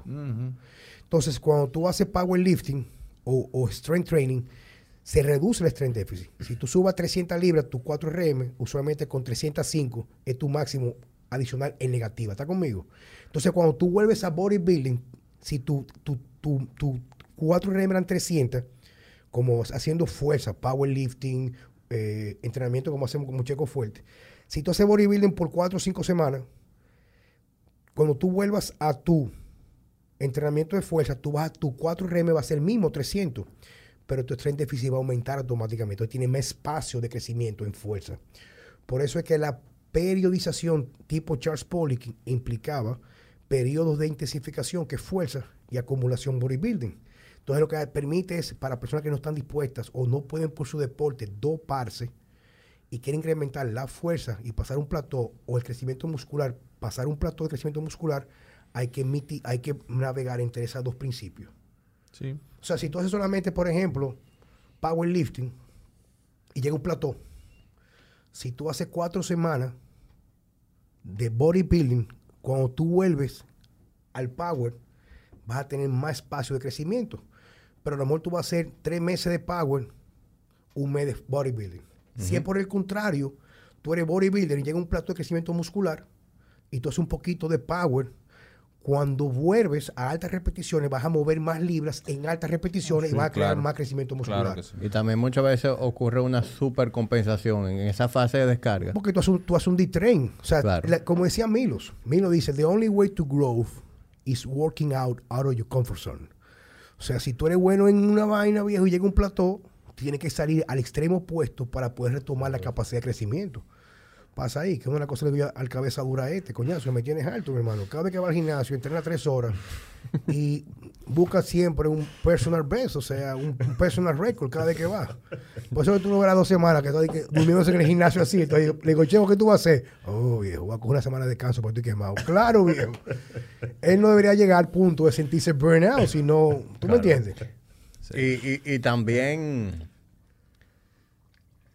a medida que nosotros vamos envejeciendo, ya no se trata de perseguir PR, sino de mantener lo, lo que uno ha logrado. Obviamente una gente como Checo, que hace rato que tú llegaste a tu, a tu pico, ya de hace un tiempo para acá tú lo que estás frenando en la bajadita. Si, si tú supieras que Él- no, que- él- lo que pasa es que él, La fuerza es lo último que se pierde. Sí, lo que pasa con, lo que pasa con el pendejo ese, que es tan cabeza dura, que entonces lo que debe hacer, que debe reducir de un lado, aumenta de otro, ¿tú me entiendes? si tú supieras que en, en este último año yo he, Checo nos jalaba cinco platos y pico. yo he alcanzado niveles de fuerza que quizá hace 10, 15 años no. no- Sí, Está- pero, pero también... a qué edad, Fred Hatfield rompió el récord mundial de la sentadilla. Eran, creo que eran 48, 50 años que tenía. Doctor Squat. O sea, eso no... no- porque sí que, por ejemplo, me, me lleva un poco Juan Carlos, que no, no hago sentadilla y peso muerto toda la semana. Porque si por mí fuera... Digo yo, Checo, pero viejo... Pero co- nervioso co- así, Claro, viejo, coño, porque es que yo, yo, yo no tuve cuando te jodiste la rodilla, viejo. Pero yo te fui a ver un par de veces, tú pasaste mucho trabajo. ¿Tú me entiendes? Entonces, cuando tú haces tanta sobrecarga, hay reajuste en las estructuras articulares que no favorecen la elasticidad, al contrario, viejo. O sea, se pone más quebradiza, porque se reduce la cantidad de disposición de fibra de colágeno y aumenta lo más la, depo- la disposición de calcio. Entonces, eso por- también es parte del problema del uso anabólico. Claro que sí. Porque el, el músculo tiene una irrigación Pues claro muy que- superior claro. y, y- y la, y la fuerza Y- mm, del es músculo- contraria a cómo se forma de forma fisiológica. Claro que, que primero sí. tendón, luego músculo, con anabólico en músculo, luego tendón. Luego tendón. Por eso también pasa mucha gente que tienen ya cierto grado de lesiones cuando utilizan derivados de la DHT, especialmente estando solo y premavolán, que tengo entendido, tú sabes más que yo de eso, pero tengo entendido que especialmente el, el estandosolor cambia mucho la matriz articular y de- queda más propenso a lesiones. Mm. Entonces, por eso es que yo le digo a Checo a veces, Vulgarmente dicen seca la articulación. seca la Bueno, articulación. yo, yo no sé, pero yo sé que yo no uso Wintrol porque desde que desde que me lo pongo me empiezan a doler los codos, las rodillas. O sea que los fármacos, mientras los más bonito ponen el cuerpo, Claro, más te bueno, joden. más te es una joden. vaina impresionante. Por eso es que muchos powerlifters que se ven muy granitos, porque meten mucha trémbola, son los que más se lesionan. Claro. Por eso es que yo le digo yo al pendejo. no este. yo le digo al pendejo este. Oh, viejo. Y eso, que se- no, no, es que uno se siente como que está enfermo. claro, uno pero- se pone nítido, pero yo me siento enfermo todo el tiempo. Por eso que le digo yo a Checo siempre, cada dos semanas, suelta el squat ya más altas repeticiones en máquina, ¿tú me entiendes? Porque la máquina te permite por lo menos enfocarte en la construcción muscular, no en la contracción o el enfoque sistémico en todas las articulaciones, viejo.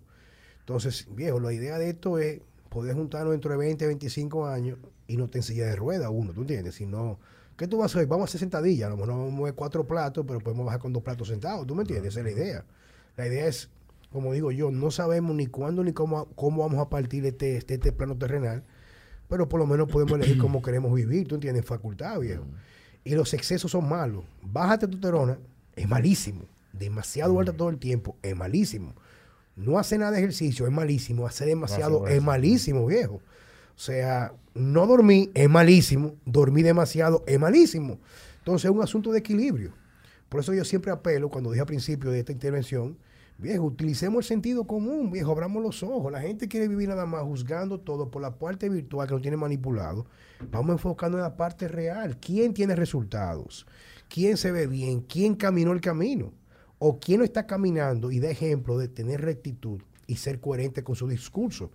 Porque, por ejemplo, yo estoy loco por invitarte días a cenar conmigo para sentarnos nosotros a que tú me expliques cómo tú lo estás haciendo. O sea, yo- ya tú y yo lo hablamos en uno de los podcasts míos, lo hablamos tú y yo. Sí, pero ha cambiado un poco de allá para acá. Por eso es un mañemazo, porque yo te conozco como tú eres, maldito candido, te lo coge todo para ti. Entonces la vaina que yo quiero porque uno aprende.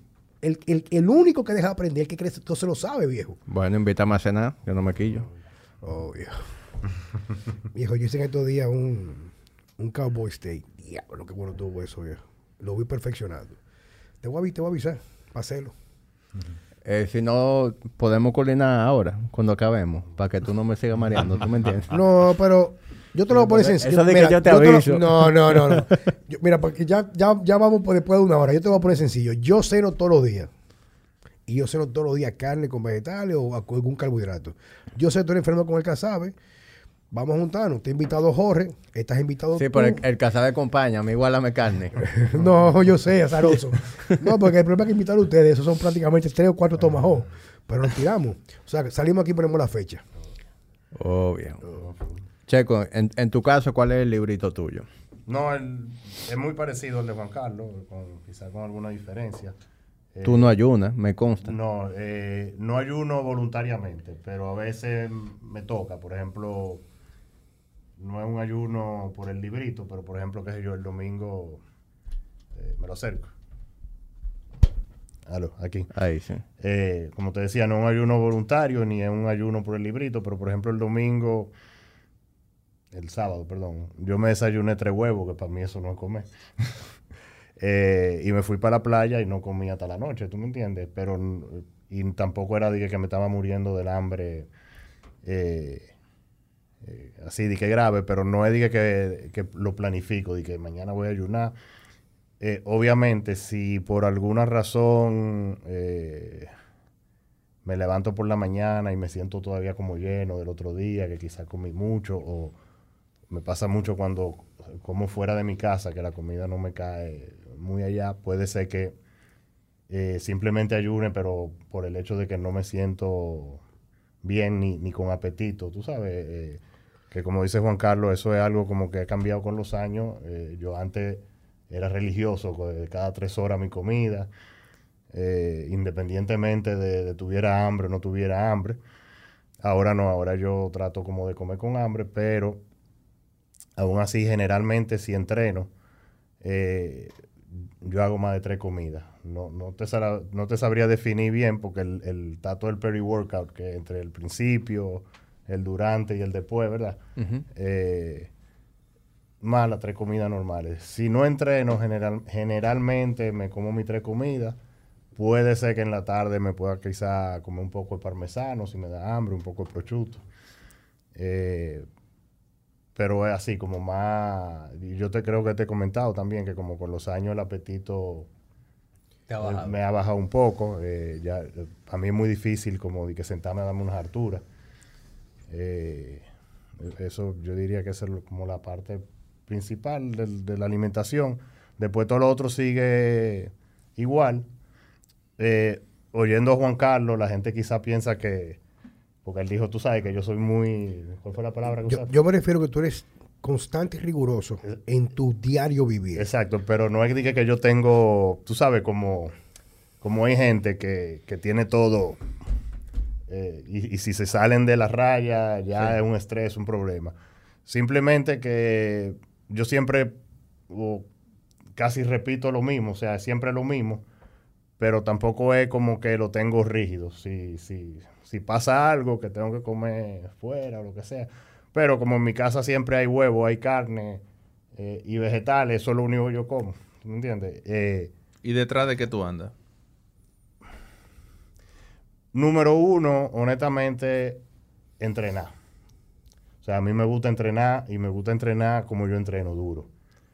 Eh, la parte estética es como Un valor agregado. un valor agregado, pero claro, no es que me da trepito. pero tampoco vivo como que, ah, sino, pero de- eh, eso viene un poco con lo que tú estabas hablando de, de Arnold. No, yo no diría que por genética, pero quizá ya por todo el esquema que yo tengo montado, no me sale tan fácil que no tengo como que preocuparme por esa vaina. No, no sé si, si me explico. Claro. Eh, y obviamente, eh, cosa que uno empieza a pensar ahora en longevidad. O sea, como dice Juan Carlos, si yo voy a poder entrenar en 20 años, que es lo que yo quiero lograr, ¿tú me entiendes? Eh, pero tampoco son, ¿cómo te digo? Quizá cuando uno tenía 25, como que uno se pasaba el día entero como, como con eso sino como que algo que es parte de mi vida, pero yo como que ni siquiera tengo que pensarlo mucho, no, no sé si... Pero es que ahí que está la magia. ¿Entiendes? Es It's there, pero no es de que, que, ah, que tengo, tengo que, tengo que. Eh, básicamente eso. eh, o sea, en la mañana, como a las seis y pico de la mañana, porque me levanto a las 3.50. Eh, a las 3.50 lo único que me bebo es un bulletproof y la y el vinagre eh, con, Eh, con el limón y la sal El, el brebaje. El brebaje.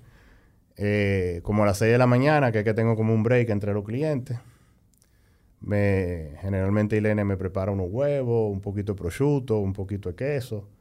Eh, hoy, por ejemplo, tenía aguacate, eso es lo que me como. Eh, Entrenas a las 10, por ejemplo, más o menos. Empiezo a entrenar a las 10, entonces ella siempre me pone alguna como meriendita. Am- am- mi, mi, mi cosa favorita pre-workout es una barra que hace Biotest, que se llama Finibar. Pero aquí no la venden, hay que pedirla, o sea que no siempre tengo. Entonces, eh, lo que sea. Hoy fueron uno, una semilla de cajuil, pero así mismo ella me puede mandar una, una galletita keto que ella hace, ¿tú me entiendes?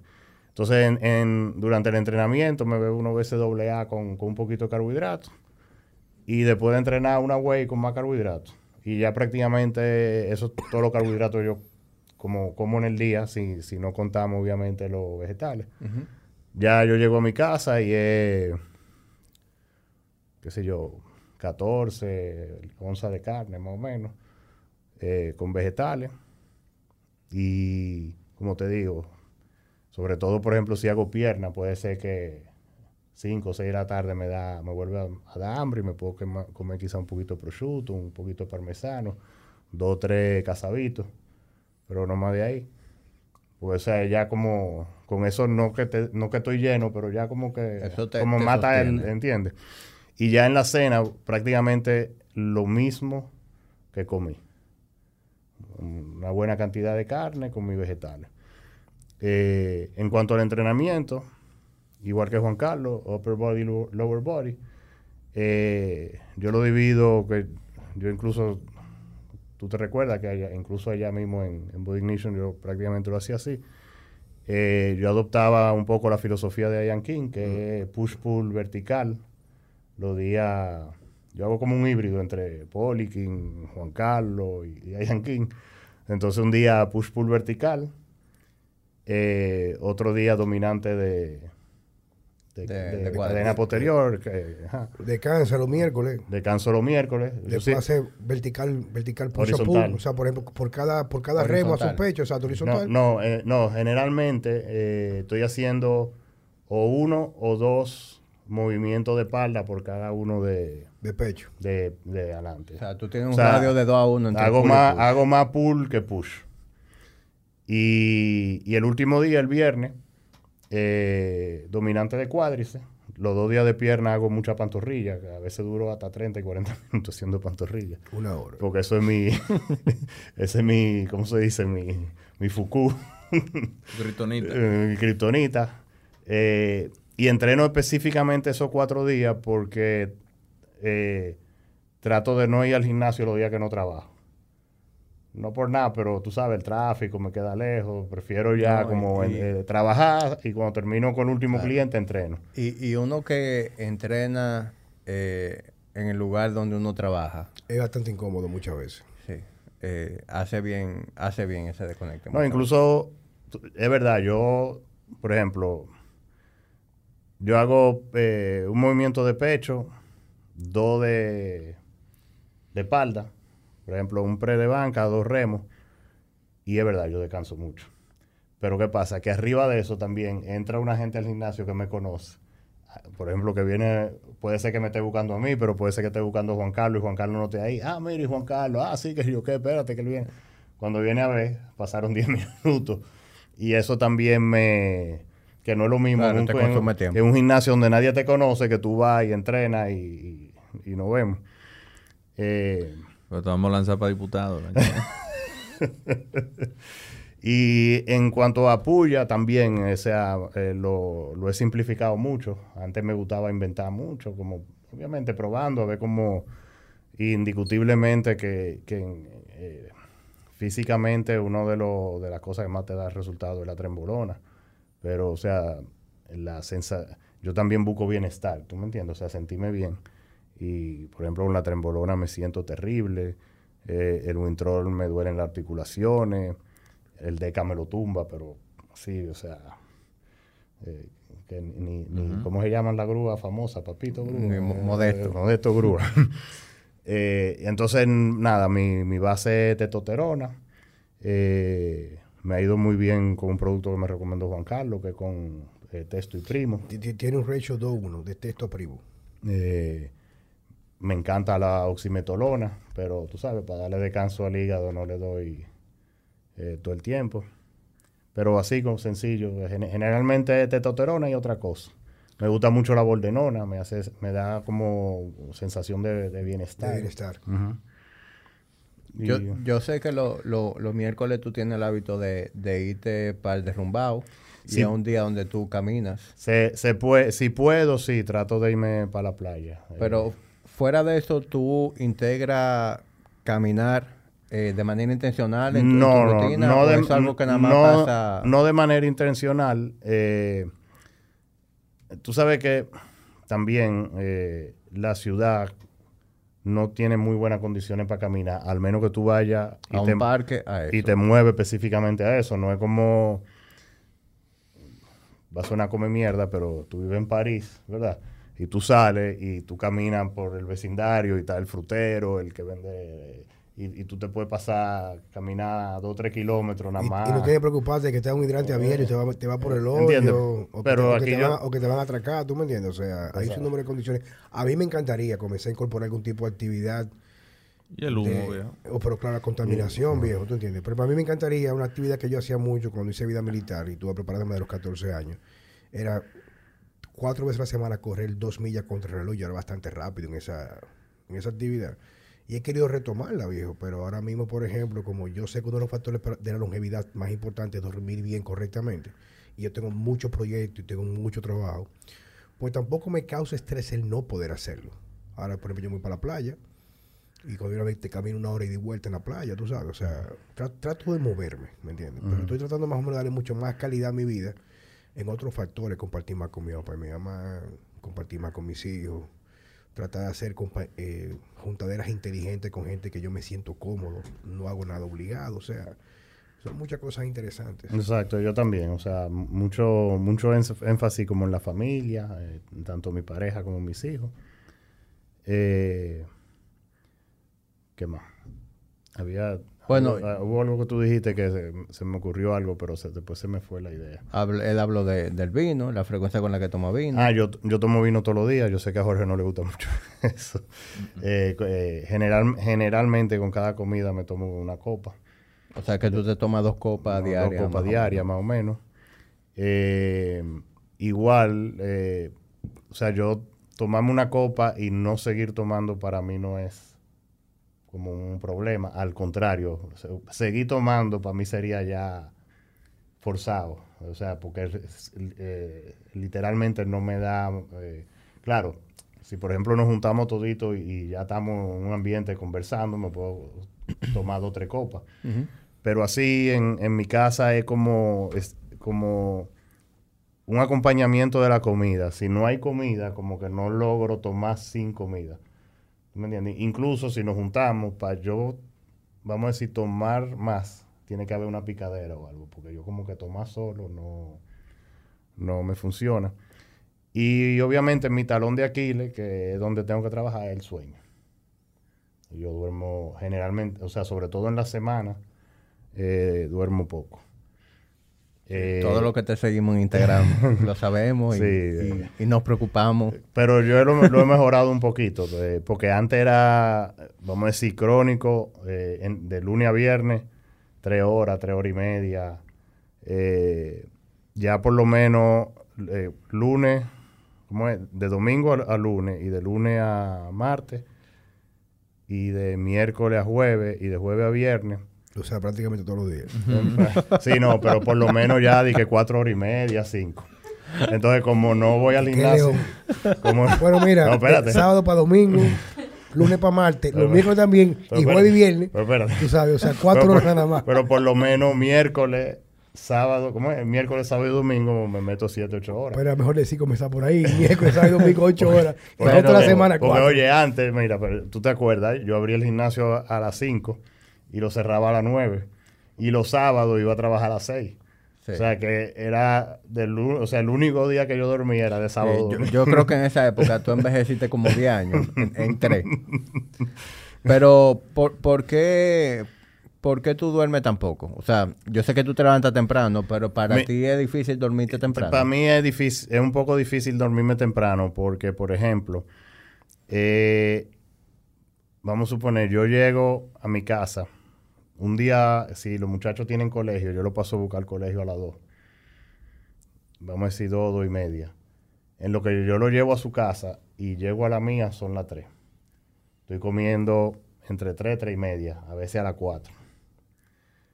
Eh, como y muchas veces lo que hago es que voy a casa de ellos otra vez. Vamos a hacer tareas, jugamos, superviso que se bañen, qué sé yo qué.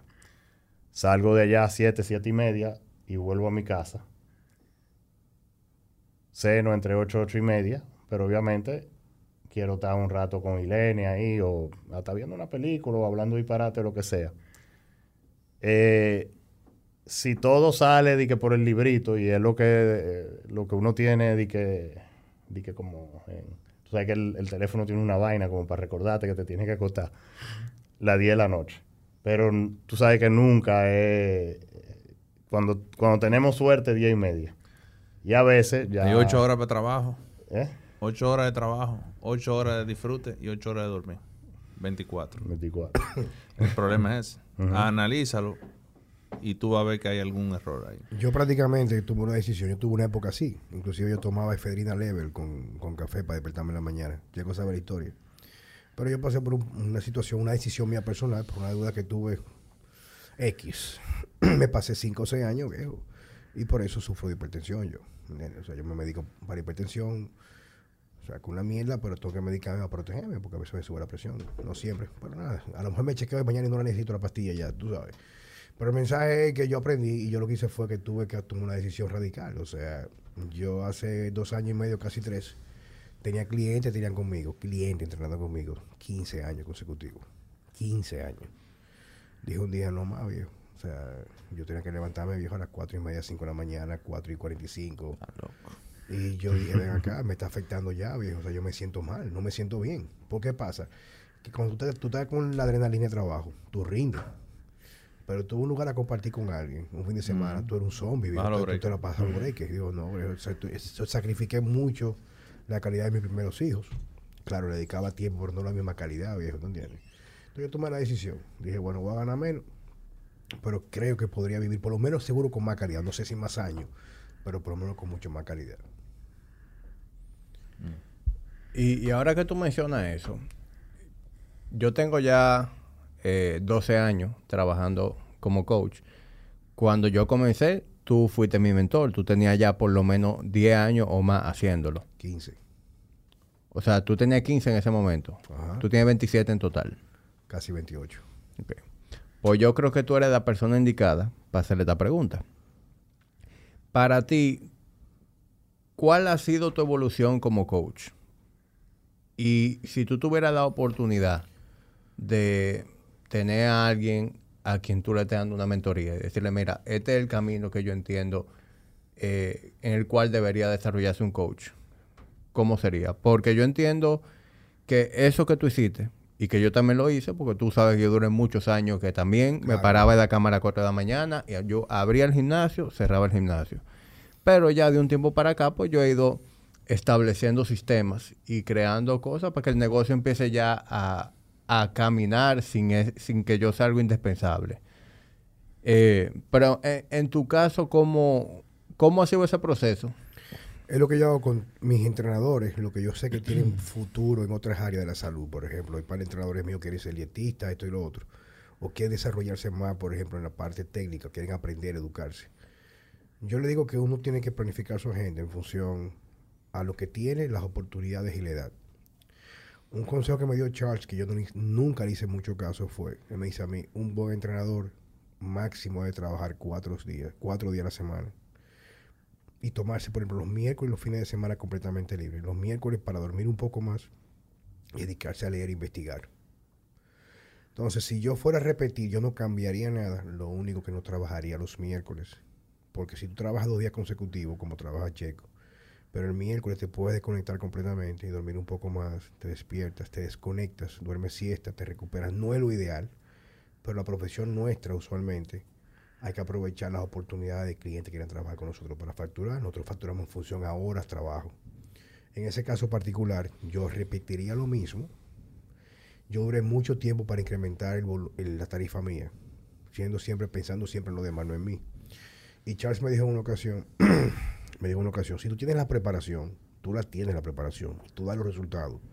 Porque lo que hay un grupo aquí de estúpidos que se cree que son porque tienen seguidores y más estúpido a la gente que le paga a ellos. Son unos ñames como entrenadores. Hay una ex- sus excepciones, me refiero. Pero si tú eres lo suficientemente bueno, Charles me decía, Charles me decía a mí, el lunes incrementa tu tarifa a la mitad. Ah, perdón, al doble. Si nadie se te va, todavía está muy barato lo que tú cobras. Súbelo de nuevo, el doble. Si se va la mitad, ya tú vas a trabajar la mitad de antes y vas a ganar cuatro veces más. Eso me dijo él. Yo duré mucho tiempo para hacerlo.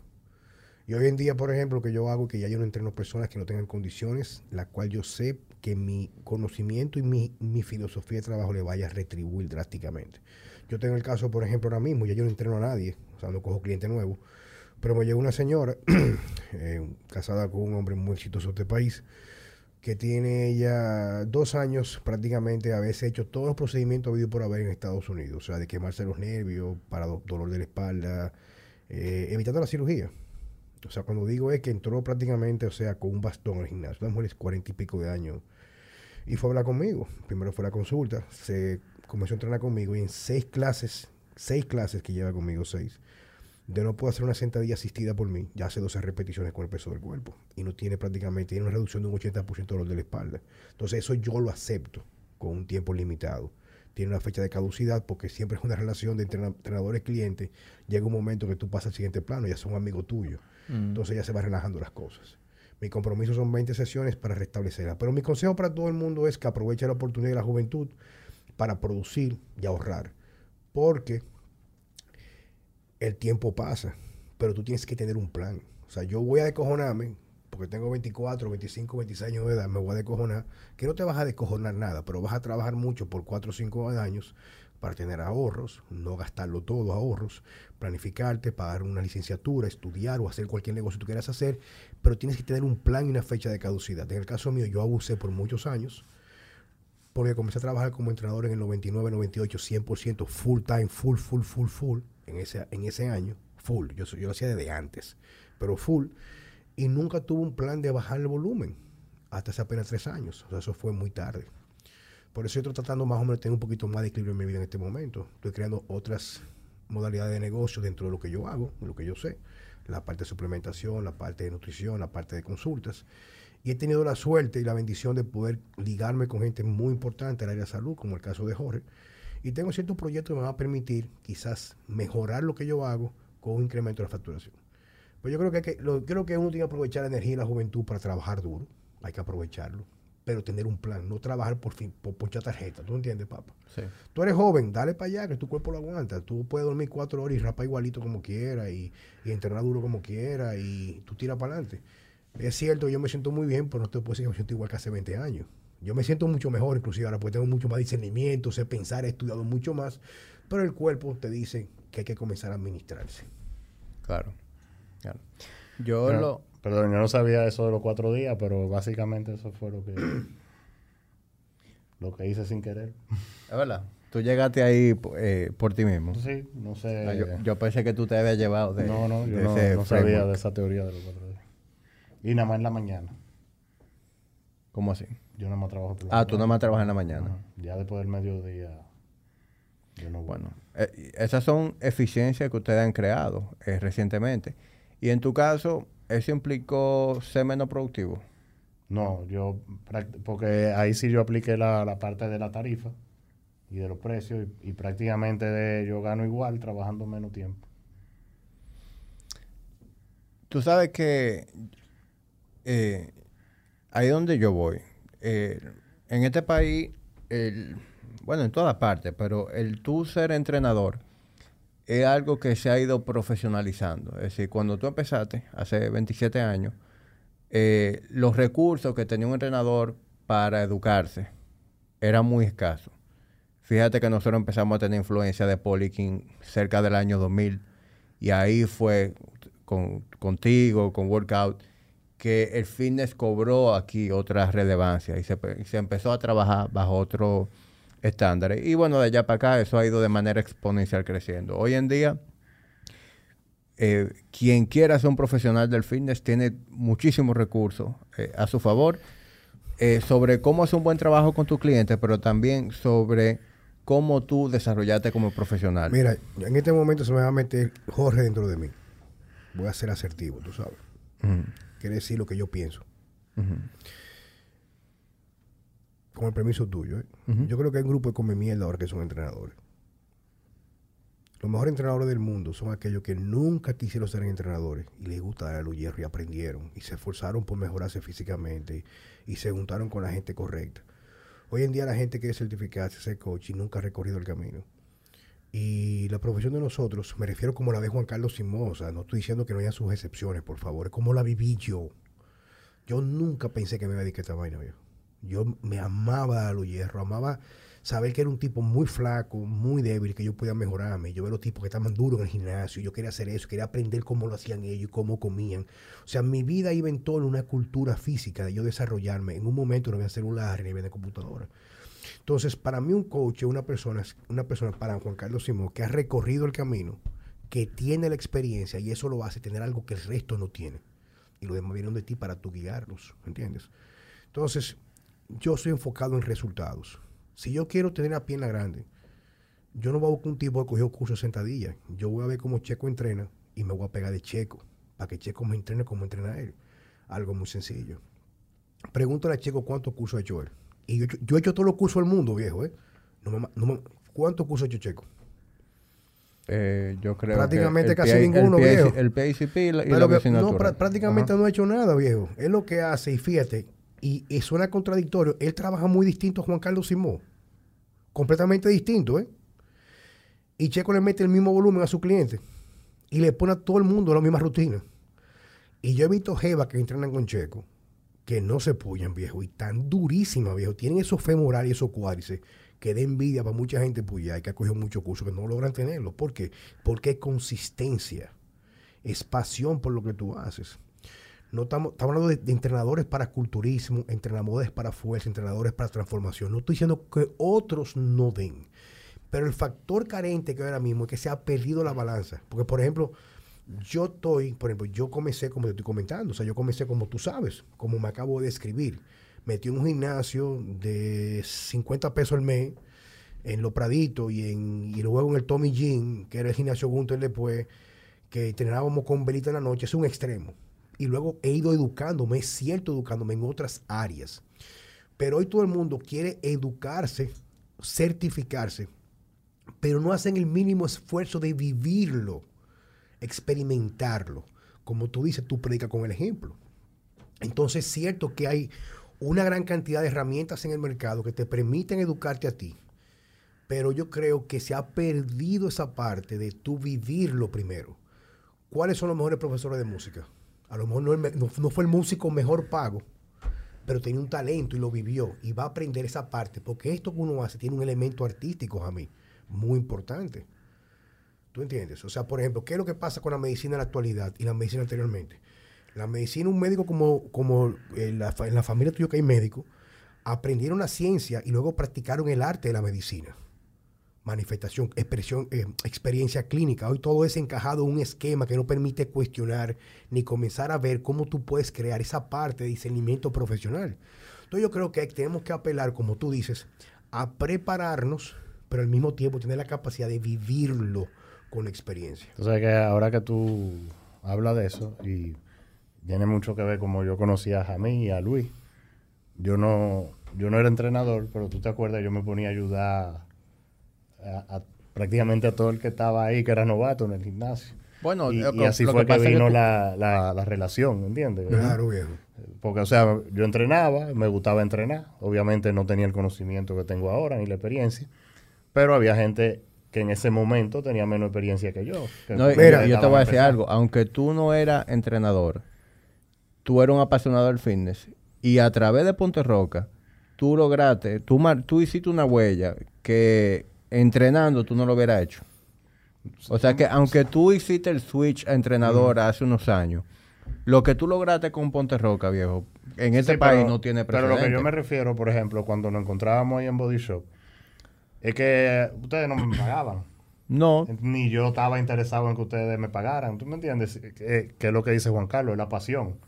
O sea, el hecho de yo me gustaba tanto que yo quería que los otros también. vivieran eso que tú, que tú, que tú vives, viejo. O sea, que lo experimentaran. Porque, oye, tengo que estar casi yendo, me oye. Mi sobrino que está aquí, Diego Carson, Diego Carson Simón, brillante, viejo. Pero él no encuentra caja en el sistema universitario. O sea, él no sabe lo que va a hacer todavía. Y me dice su mamá, yo quiero que Diego, porque Diego quiere ser como su padrino y su tío, sea como tú. Y me manda una certificación de esa casa en la universidad en, Estados Unidos, que son casi 12 mil dólares. O sea, me refiero, claro, son como un par de años en ese tipo, digo yo allá. Lo mejor que él puede hacer para aprender es meterse en el gimnasio conmigo a trabajar, ser mi, mi mano derecha para aprender los procesos, un par de años para vivir la experiencia, ponerse duro, ponerse en mover libras, aprender sentadillas, o sea, vivir la parte práctica. Y luego, ya cuando tenga una, una vasta experiencia en el campo, de en el terreno, en el terreno, entonces vemos qué cursos muy puntuales, como tú dices, que más que certificarte, busquen cualificarlo a él, calificarlo a él para ser un buen entrenador. Y a lo mejor luego descubrir que quiere estudiar medicina, o estudiar nutrición, o estudiar terapia física. Porque al fin y al cabo, cuando tú vas más al fondo de la ciencia de la salud, por una ser médico de carrera, o ser, no sé, viejo, o sea, dietista, eh, no sé, algo. Pero tú tienes, tú lo viviste ya. O sea, tú puedes descubrir qué es lo que tú quieres en verdad. Porque hoy en día los muchachos jóvenes están buscando encajar en estereotipos. Y yo creo que nosotros podemos ser buenos referentes. Lo eres tú ahora mismo para muchachos de la edad de él. Yo lo fui quizás para ti, lo fue Checo. La idea es crear eso. Y no dejar que la sociedad hoy en día quiera simplemente ser, digamos que, víctimas de una sociedad que quiere a través de la mercalización, eh, ay Dios mío, de mer- mer- o sea, de crear mercados de oportunidad cuando no aportan nada en realidad que sea transferible. Yo consigo... Por- porque allá- esta sociedad lo único que valora es meritocracia. Claro que sí, viejo. Allá va un tipo, fue en estos días, señor, un tipo, viejo, con una carpeta de cursos, viejo, una carpeta, una carpeta de cursos. Quiero trabajar aquí. Digo, vamos para la de pesa. Pero no, vamos a la de pesa. Hazme un squat. Está quemado hoy mismo, viejo. O sea, ¿cómo yo te puedo poner a entrenar a gente si tú no sabes un squat? No sabes ni siquiera colocar la barra, ni coger la barra, ni poner los pies. Porque a lo mejor haga un squat correctamente fuera de mi escuela es otra cosa. ¿Está conmigo? A lo mejor hace squat tipo powerlifting o no sé. Pero no sabe ni coger la barra, viejo. ¿De qué coño tú me estás hablando, papá? Yo, yo soy un experto en pesca. ¿Y qué tú sabes? Yo cogí un curso en automarina, yo cogí un curso en, en Weather Channel, yo cogí un curso donde fabrican la vara, yo cogí un curso. ¿Tú has pisado el agua? No. ¿Tú has pescado? No. ¿Tú lo que eres un mojón, viejo? Entonces, Estoy primero... de se- acuerdo ahí contigo, 100%.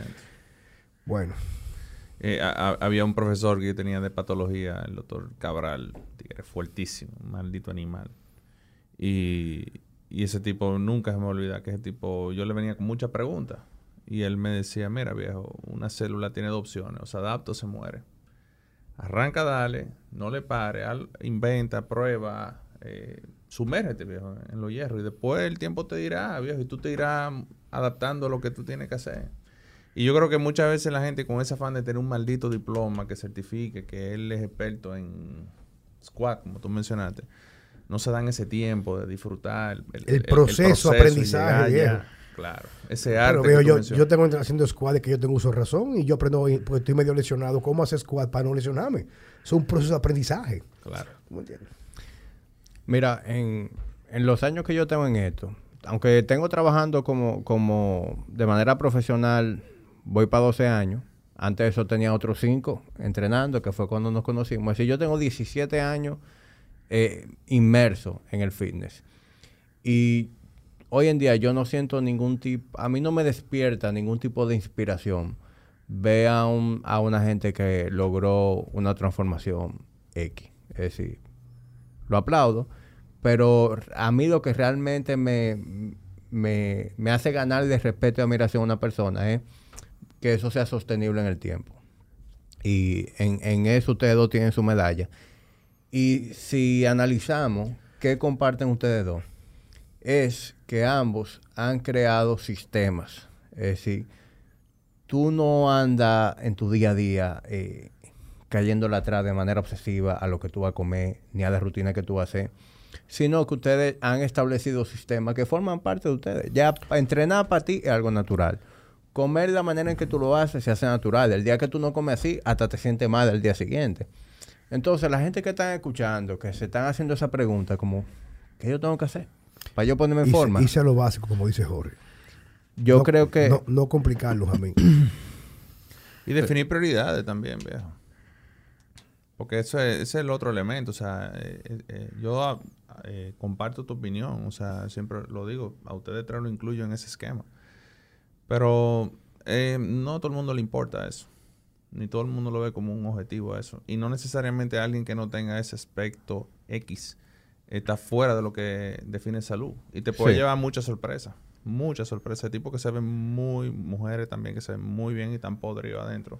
Tú sabes, o un tipo que tú lo ves y no es de nada y un maldito atleta. Tú sabes, tú sabes mucho de eso.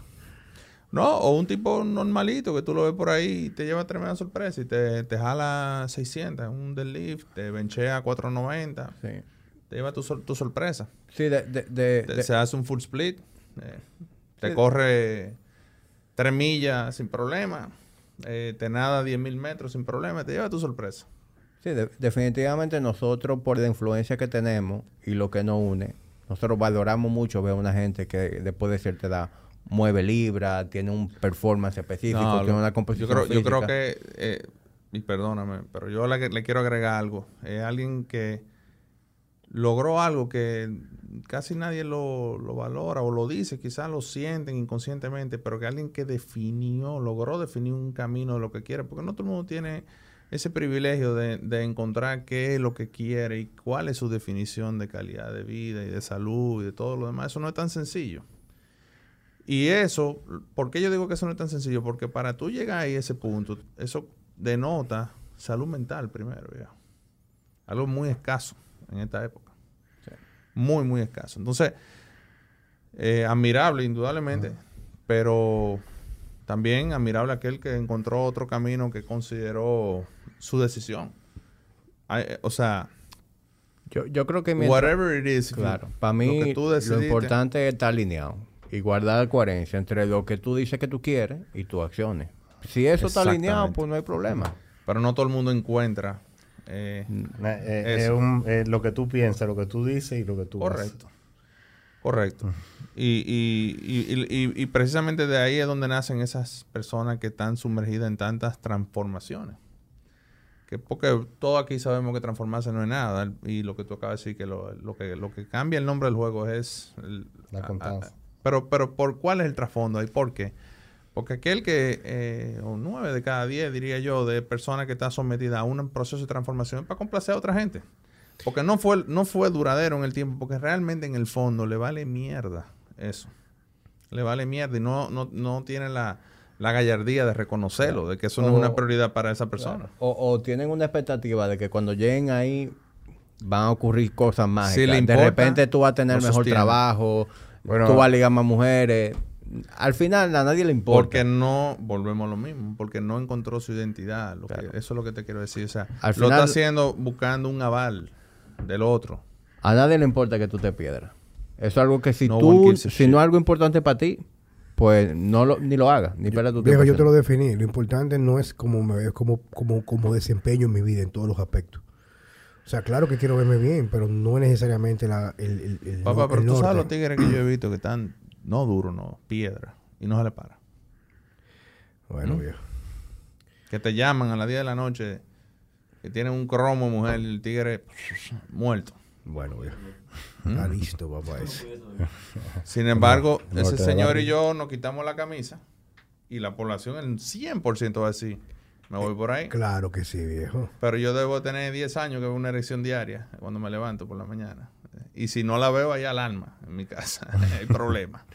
Bueno, ¿Entiendes? viejo. Entonces, no nos podemos llevar de eso tanto. Mira, papá. Bueno, señores, vamos a cerrar en esta nota. Y de nuevo, gracias por venir nuevamente. Oh, Para mí era muy necesario ter- terminar, terminar lo que empezamos.